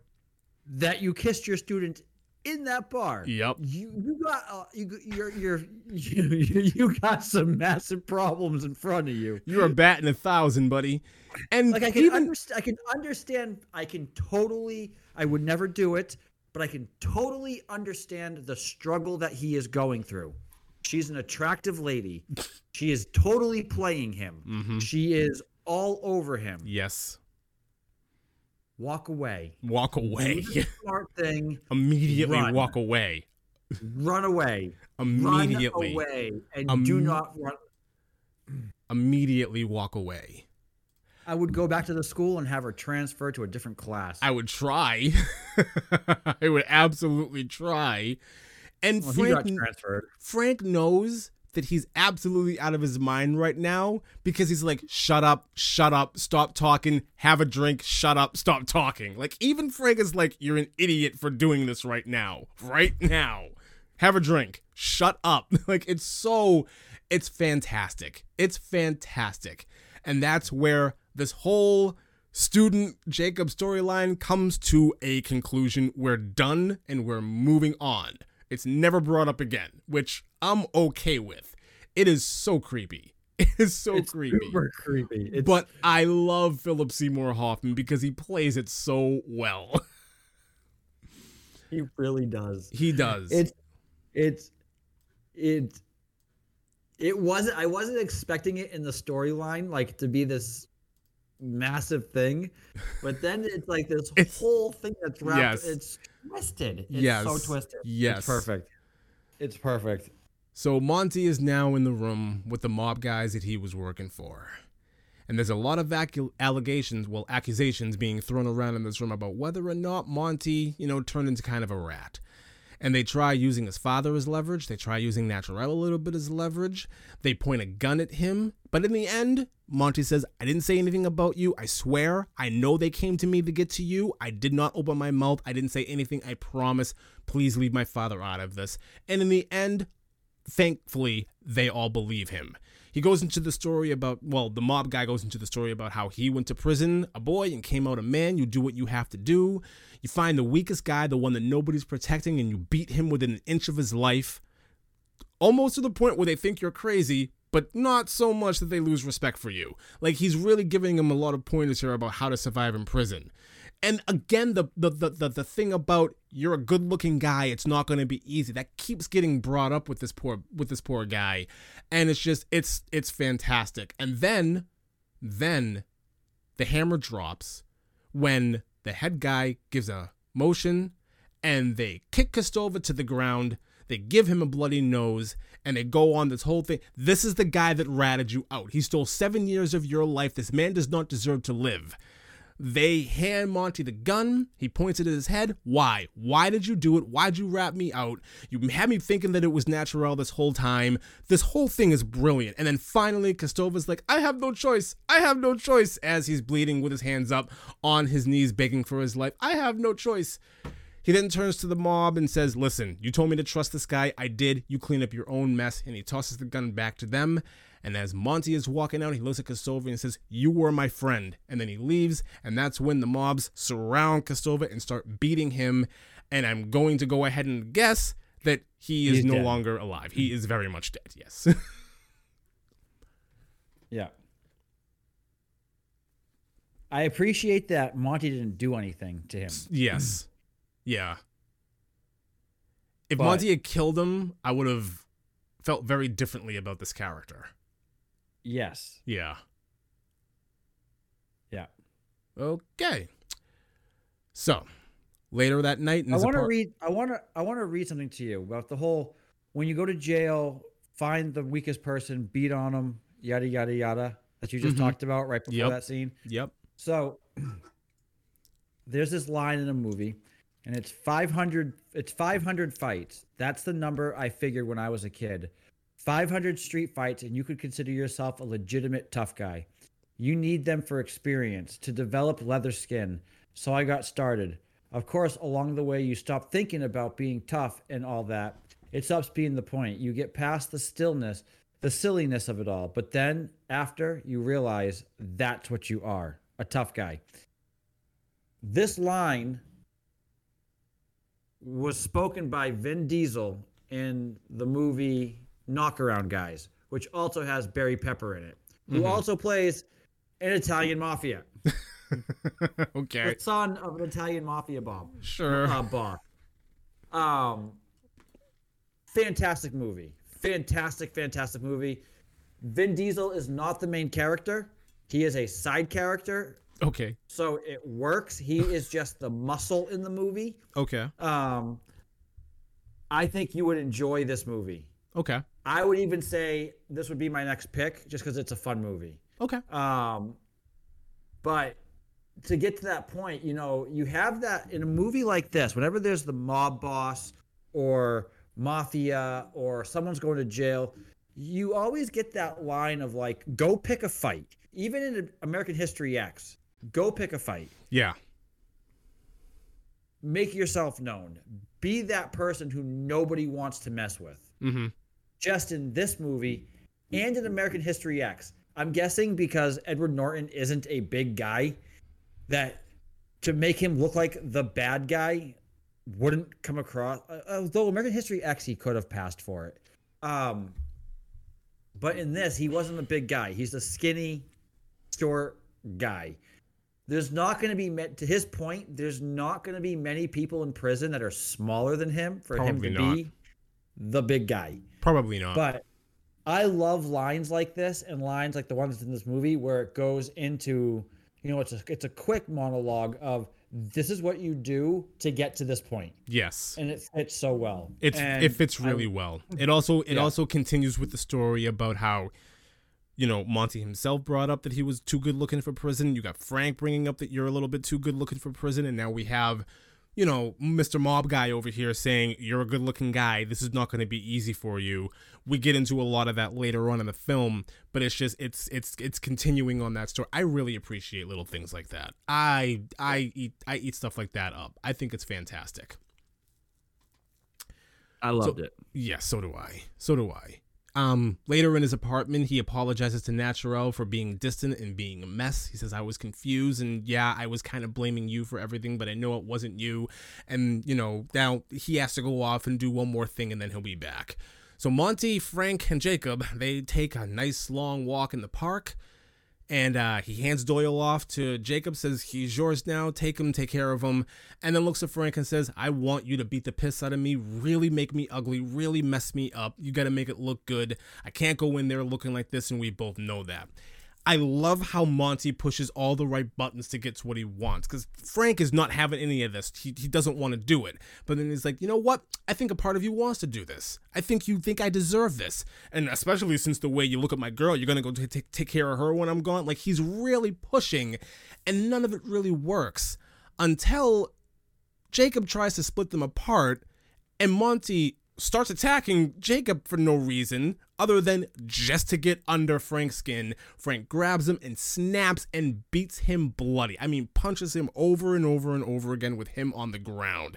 Just he's bloody, he's scarred up, he's got bruises all over his face, and the swelling is going on almost immediately. His eye is black, his cheek is, his nose is all but broken. Like, it's, it's amazing. And the whole time Frank is doing this, tears are streaming down his face finally, you know, uh, Jacob is able to, you know, get them apart.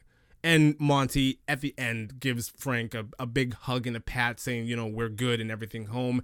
And he stumbles his way home. I want you to hit me as hard as you can. Yeah. yeah. All I thought of when I saw this part. Just hit me in the face. Hit me as hard as you can. Yes. This was fantastic. This Yeah. was fantastic. So he's home, and Naturelle sees him, freaks out, cleans him up, wipes the blood off. His father arrives to take him to prison. They say their goodbyes. Before he leaves, he tells, you know, Naturelle, I don't want you to come visit me. I want you to move on. I want you to go have a life. Don't, you know, the whole thing. She tries to give him ice. He almost, he immediately tosses it as soon as he's on the other side of the door. And now we're in the car. And his father goes into this whole thing about they really beat you. Did you get a couple of good licks in? Nah, that a boy, blah, blah, blah, blah, blah. Okay. They're driving through New York, and all of the people that he ran down in the FU monologue are now all standing on the street and they're all smiling at him. I can't explain it any other way. Everybody. The the the the the the Pakistanis that he mentioned, the Puerto Ricans that he mentioned, the brothers that he mentioned, the the Koreans that he mentioned. all of them. Huh? He's driving by all He's of them. driving by all of them. It's such a it's it's the way that it's done is so artistic. It's it's beautiful. He's driving by all of them and they're all happy. They're all smiling back at him. And he's slowly beginning to like realize, "Oh my god, I love my life. I love this place." I and he's just he's leaving it all to go to a really dark place. And it really hammers this home that all of these people that he ran down earlier in this movie are all there smiling at him as he's driving by. And I really like that. There's a boy on a bus who writes his name on a window, Tom. Monty responds by writing his name on the window, Monty. It's a cute little back and forth. I thought that was really cool. Just like it, almost is like you're going to prison and this is all the beautiful, wonderful things that you're leaving behind. I thought it was really, really cool that the way that they show this and just and you know what? To speak on that a little bit we watch all these movies about people who are going to prison for life and everything and and it's like yeah okay. But when you really sit and you really think about it seven years is a really long time. Oh, it's, it's a a, very long time. really long time. So i i kind of i kind of feel bad for for monty in this moment. Okay and then dad goes into this whole sequence that i'll keep driving we can just keep going. I'll get you stitched up and we'll catch a Cubs game. You always wanted to see Wrigley Field. You save the world and we'll keep going. And they do. They continue to drive. They drive throughout the country. He says this country is a beautiful place and there's mountains and hills and valleys and white churches. Every man, woman, and child should see the uh, desert at least one time before they die. You find the silence, you can find God. There's no horns honking at you with drunk men pissing on the streets they he the, the Brian Cox's monologue here is another example of why this movie is fantastic. It it stands up when it was Norton's monologue at the beginning of the movie when he runs down New York. And if you Yep. pay attention, if you pay attention, Monty's monologue was all about just being mad. It was all about anger. It was all about how he messed up. It was all about running down New York. His father's monologue is full of optimism and full of just love and acceptance and and doing right by your family and you you're gonna go somewhere and you're gonna start all over again and it's very uplifting. It is incredibly uplifting. Even the camera work and the color palette that they're using to separate these two sequences are different. Brian uh, brian cox is fabulous here. He says we're gonna find a nice town. We're gonna sit down. We're gonna have a drink and then i'm gonna go I'm not going to ever see you again in this life. You're never going to come home. Don't write, don't call. That's how you're going to get caught. You stay put. You find the right people, you get yourself some, papers, and you live the life that you were supposed to live.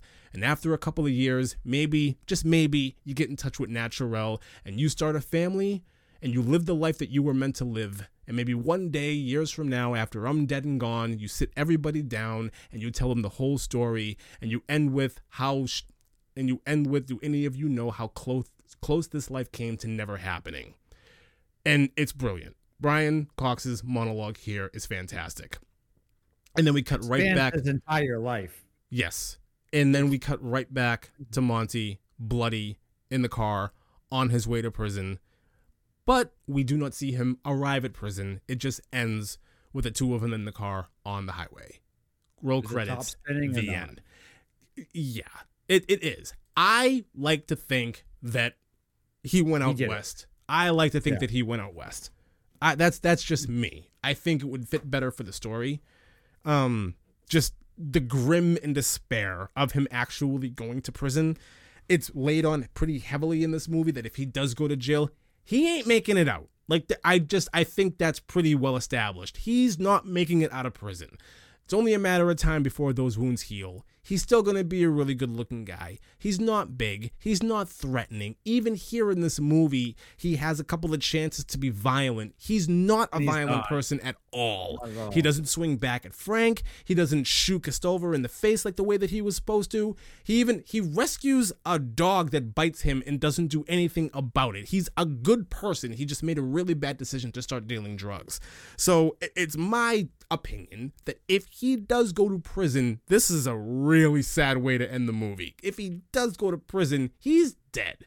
He's not making it out, especially the way that they build up this prison throughout the movie.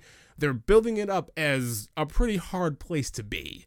And if you're a drug dealer and you're pissing off the DEA by that that whole insult that you had in the interrogation room about blowing the guy, it's wild. So I I like to think I like to think that his dad drove him out west, dropped him off, and he started a new life. That's my interpretation of the way that this ends. It just it, it I just think it fits a little bit better. Right. Um, trying to see if there's anything online that says Wow. blah, blah, blah, blah. One person says he definitely went to prison. It's back and forth online. I'm sure it is. It's not. It's not cut and dry. It's not. No, I, I and I like that. I like when, I like when a lot of movies do that, where they want to leave you guessing. It's uh, it's up to you how the movie ends. I like that. I like I for some movies I don't. For this movie I do. There are some movies where they do that because it's just poorly written. yeah. This movie was written to end this way, kind of like Inception. It was written to end that way. Yeah. It fits. It works. It's good. Um I appreciate this though. Um, because you could literally have a conversation for an hour on did he go to prison? Did he not go to prison? Both parties could execute their argument well, and they would both be equally as accurate yeah. until Spike Lee wanted to direct another movie that showed him doing one or the other. We wouldn't know. I mean, this movie came out in 2002. I kind of think. I, I don't think that's gonna have done it by now. happen. He would have done it by now. Which means that even today, you could still have massive conversation. And It can go either way. go either way. But I am, you know, I am so thankful that you introduced me to this film. Um, I've actually changed my mind. I don't want to do knockaround guys. I want to do Boiler Room. Okay. I think you will appreciate Boiler Room so much better. Okay.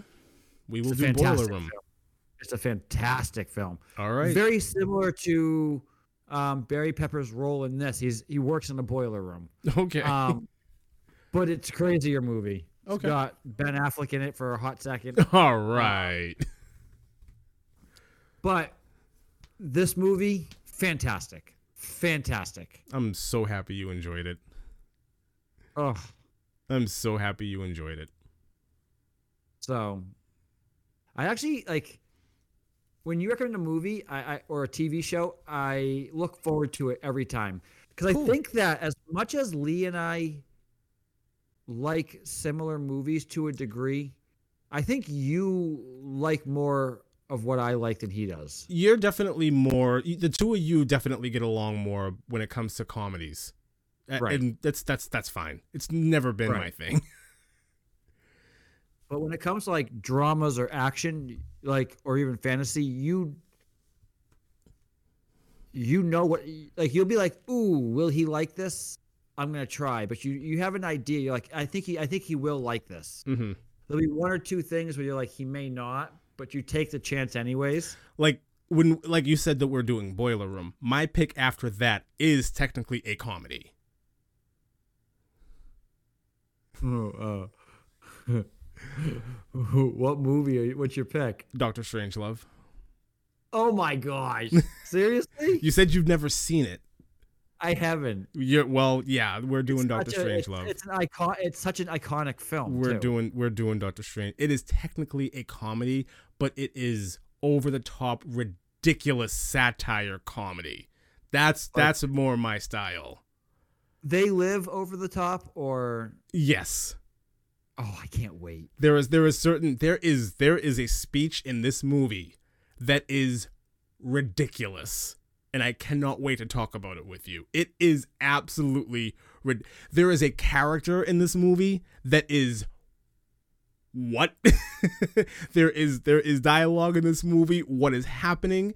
There is a, a a thing that happens that is completely unbelievable and there is a monologue that is way over the top. What is happening here? I can't think you're really going to enjoy it for that and that alone. That's why a couple of weeks ago i asked you how do you do with uh, black and white films? Because the movie is in black and white. And Yeah. if you can if you can deal with the black and white i think you're really going to enjoy it It, even you know, even um, Boiler Room, very much similar to the dialogue in this film. Okay, I can Uh, I can get with that. Like I said, I'll watch anything, so I'm happy Yeah. with that. So I'm excited, but no, I'm I I think it's weird. I think tonight with our two recordings between this movie and going over the first episode of Titans, it has been a huge gush. Yeah, Like huge gush fest. it's weird. It's it is it's weird. weird. It is it is it is it is. The last eight weeks have been like, this is awful. This is awful. This is awful. This is awful. I don't want to talk about it anymore. Which is now it's like- fine. It's like a breath of fresh air. Yeah. It's yes, yes. Let's especially keep especially Titans. let's keep up with that- a run for a while. Yeah, absolutely. Let's keep up with that So- trend. Let's keep it. But no, in end, I'm glad that you enjoyed this. That's always my hope. I, I, anytime I recommend a movie to somebody, I always hope that they enjoyed it. If they don't, it's even better because I get to ask why, and there, you know, some conversation back and forth, which I also enjoy. You know, even if you hated this movie, I would have still loved to talk to you about it because Oh I, yeah, of course. it, it would have been the conversation would have been very different, but it would have been like, well, Indiana Jones. You weren't. You still weren't a fan of it. No. Still had a great conversation around it. yes, still had a great conversation about it. It was still, it. it was still fun. No one liked that movie. Fantastic conversation. Fantastic. You Epic have to admit though, out of every movie that we've ever talked about, that is going to be our most iconic film. I think yeah. There's I had- nothing's going to beat that. Nothing's going to beat that. I had I had the most fun talking to you about movies about Passion in the Desert and Looper. They were so much fun for me. It was Looper. We were like polar opposite on Looper. It was cool all though. I like it. minute argument about how time travel should not have even happened in that movie. when he gets into the hole in the in the wall, who turns the time machine on? I don't know. Nobody. Nobody. Hello. He just shuts the door and it goes. Yeah, it works. Yes, absolutely, Magic. absolutely. Oh Who my did he fall in god. love with? A leopard. Really? Really? what? Some, some of the stuff that we have watched though and talked about is pretty out there. It is. It's really out there. It's really out there. That's another thing about me. Baby, about. what's wrong? Baby, what's wrong? That's an, that's another thing about me.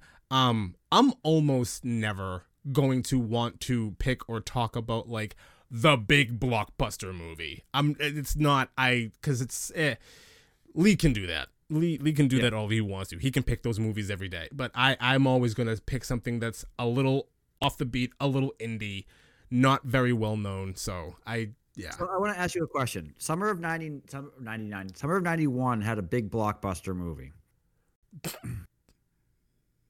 it was Kevin Costner, Morgan Freeman, Christian Slater, Alan Rickman. Mm-hmm. Robin Hood, Prince of Thieves. Mm-hmm. You might laugh, but it is my all time favorite movie. Is it? all time favorite movie. To the point where when I was 13 years old, I started watching it. It's kind of sentimental, but I used to watch it with my mom and my dad every Friday night for two years straight. Like I know that movie inside and out. Wow. I haven't watched it in years, but I could watch it and still know 90% of the dialogue by heart. Um, it is one of my favorite movies. I never want to do a podcast on it. Really? really? Yeah. Okay. I don't want to walk. I don't want to walk away hating it because of because I know we're gonna rip it apart and it's gonna be like, now I don't like this movie. I understand. I understand. I get it. But it, it is literally though, like people don't know this. They actually casted Mel Gibson first to play Robin Hood. It would never have worked. Probably no. Never. It would never have worked. I can't picture. Um, I can't picture Mel Gibson in a movie like that. No, I mean they tried doing Russell Crowe as Robin Hood in the in the later on. yeah. um, which I, I still, for me, Kevin Costner fit that role really, really well. But then you had Alan Rickman. I mean, an all-star cast at the time: Christian Slater, Alan Rickman, Morgan Freeman, Kevin Costner. Um, what's her name? Who played Maid Marian? Um, it was a lot of big people. Um, and it was a two and a half hour movie, and it was a big movie then. That's a long Um, movie for ninety-one, two and a half hours. That's a long movie. long movie. Then you had um, Bryan Adams' song "Everything I Do, I Do It for You" came from that movie. Mhm. Um, it, I mean, it was a, it was the, that was back in the day when you had a blockbuster every summer, one blockbuster movie. It was Almost, the yeah. movie. Now you get four every two months. Every, yeah, it's a lot. It's a lot, and they don't stick around in the theater for that long either. It's like in the theater, Oh, spends a month or two there, and then it's gone, and it's straight on HBO. Like it's right there. right. We're done. And this movie was six months in the theater, six months to a year out of the theater, and you're waiting. And then it was VHS. yeah, But Yeah. um, yeah, I never want to do that movie because it will probably ruin it for me. Because I'll gush over it, but most of my gushing will be because it's, it's sentimental. It won't be because the movie stood. Like I'll still watch it and love the movie, hmm um, and they did a decent job with it. But there is some stuff in that you're like, no, like, no. yeah. I know what you mean. It's tropey the whole way through because I know what you mean. Hood. I know what you mean. But I, it's one of those films where I'm like, I don't want to, I, I don't want to ruin it for. I have one of those too. My favorite movie of all time is a tie. But if I had like gun to my head, if I had to choose, it's probably The Godfather. I would never suggest that we talk about that movie because of the length and because of how long it would probably take us to get through it. It would be a massive undertaking. I never want to talk about that here. It would be a massive undertaking, and it is again another. It's an it's such it's an iconic. lo- yeah, yeah. Eh, eh, stuff like that. Just it is what it is. Let's not ruin it. I agree with that. I agree with It's that. perfect the way it is. I agree with that. But I don't think Um, Lee. I don't think Lee would ever choose to do like a Back to the Future movie either. I don't think he would do that. no, No. Do no, talking about it, random stuff here and there. Yeah. You know, fine. Um, I think. I think. I think he's afraid for the same reasons that you're afraid. Because if we did Back to the Future, I would tear that movie to shreds, and I would. I would ruin his childhood. Ten seconds, it'd be Yes. done. yes. Like ten seconds. no, it just it couldn't happen. Um, Oh my God. That's a lot of movies from the 80s and 90s, though. There's a lot of holes in a lot of movies there from the is. 80s and 90s. There's a lot. There's a lot of. Wait a minute, aren't we doing? Aren't we doing? Um, what are we doing soon for our next recording? We're doing. Um, what did Lee want to do? The last. The last The action. Last hero. I haven't seen that in twenty something years. Man, I years. I started I started watching that movie and I started like you know jotting down some of my thoughts. Man, that is a a bad movie, huh? it's not okay. It's not a bad movie. It's a fun movie. It's just it's it's making fun of all the action hero movie tropes. Right. That's that that's what that movie is designed to do. Um it does do the Willy Wonka thing with the ticket.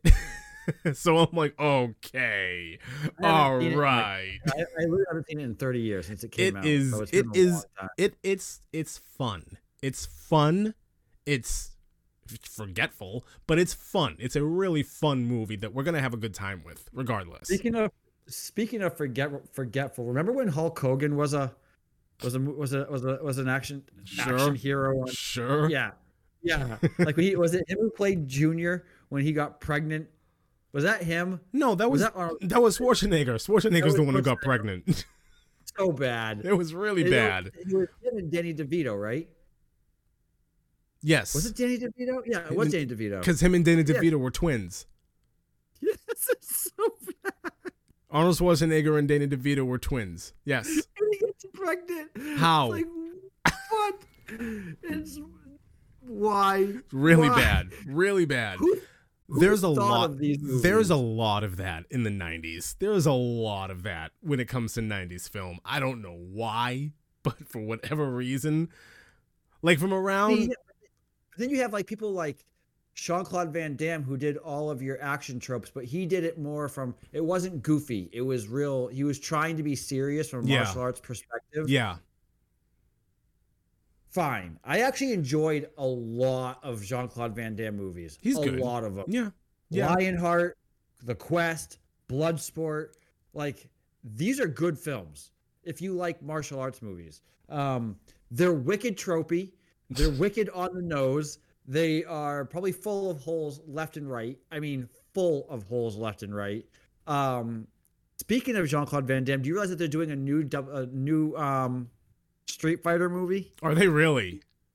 I'm not sure if they're gonna do it with. They're probably not going to use Jean Claude Van Damme because he's like old. Yeah. Um, but yeah, they're Wow. gonna do a new Street Fighter movie, so we'll see how that goes. but- okay. I guess I, yeah, I guess we will. That's wild. That's why I didn't know that they were doing another Street Fighter. That's why wow, Street Fighter came out in 94. Yep.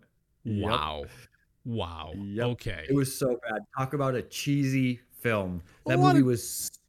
It was so bad. There, you know what? I will speak up for cheesy movies. I am a uh, make fun of me. I don't care.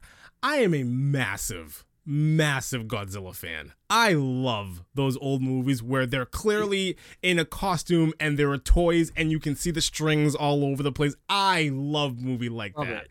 Where, Love where it. it's just a dude in a suit and he's kicking over toys, models, and everything. I, I think they're so much fun. They're so goofy and stupid and funny. It's it's great. I love it. And part of and another reason why I love it, it this this is even more goofiness. The English overdubs make everything so much funnier because it's it Oh, yeah. it's so Horrible. It's it's horrible. It's so so bad, but I still love them. Oh my god. Japanese Japanese film the the Japanese film industry wasn't like up to par back then. Like it was a little behind the times. Yeah. Y- you think? like old school Jackie Chan movies. Oh, wow, yeah. with them was bad. yeah. Like, it was even bad when he first came. Like in Rumble in the Bronx was his first American shot movie.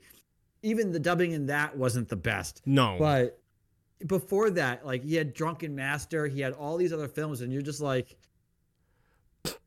yeah, it just it looks really bad. Yeah, but It you're not wa- you're not watching you're not watching Jackie Chan movies for the the dialogue. You're watching it because you want to see him do what he does. martial arts. Yeah. And you're not watching Godzilla for the dialogue. You're doing it because you want to see Godzilla fight giant ants. Yes. Or fight the Mothman. Or, yes. You know. Yes. That's why. And what I love is everyone thinks Godzilla's the bad guy. No. No. Nine out of ten times he's the good guy. He's the good guy. are- right. And the monsters that come and attack him are the best. I thought what they did, what they're currently doing with um, so what they they did Godzilla, and then they did, then they Skull did uh, Skull Island, and then they did um King of the Monsters. Um, I thought yeah. all three of those movies were fantastic. They stuck they stuck to a lot of the original stories of like the origins of Godzilla and even like the villains or, or the the bad monsters that he faces. Like I everything that they did with those movies you can tell the people who are doing them actually care about the product which always always gets my love appreciation and respect. I They're I doing a part two. Oh I believe it. Yeah they of Godzilla and King Kong. it, okay Yeah, okay yeah, I know. I don't know why Because we're in this season now of hey, we have a universe. everything let's has to be a going. universe yeah yeah What I will to say- the one and done film? I, know, yeah. one I was just done about to say that. I miss the one and done films. I miss the one and done films. I think eventually it'll go back. I think eventually it'll go Matrix, back. the Matrix really started this off, in my opinion. Um When the Matrix came out, everyone was expecting one and done, y- and then they're like, "Oh, we're gonna do two and three because it's a universe." Ah.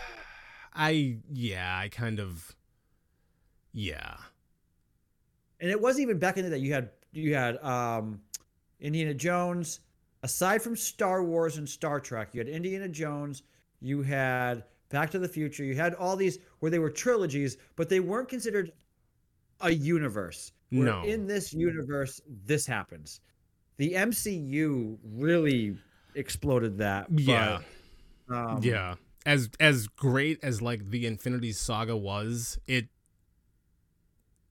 it might it, it, was I think it was bad for the film industry in the long run. Yeah. because everything Yep. is trying to do that now. Yeah, you're right. You're right. Yeah. Yeah. I agree. Including Star Wars. Yeah, including Star Wars. Yeah, you're right. You're absolutely So- right. You're absolutely right. Well, Well, listen, I'm ready to crash because no, I know what you mean. I'm gonna get going myself. So, All right. well, Well, listen, thanks I for joining us. Talking about this movie, it was fantastic. I loved it. All right. So did I. All right. Goodbye, everybody. Have a good one, guys.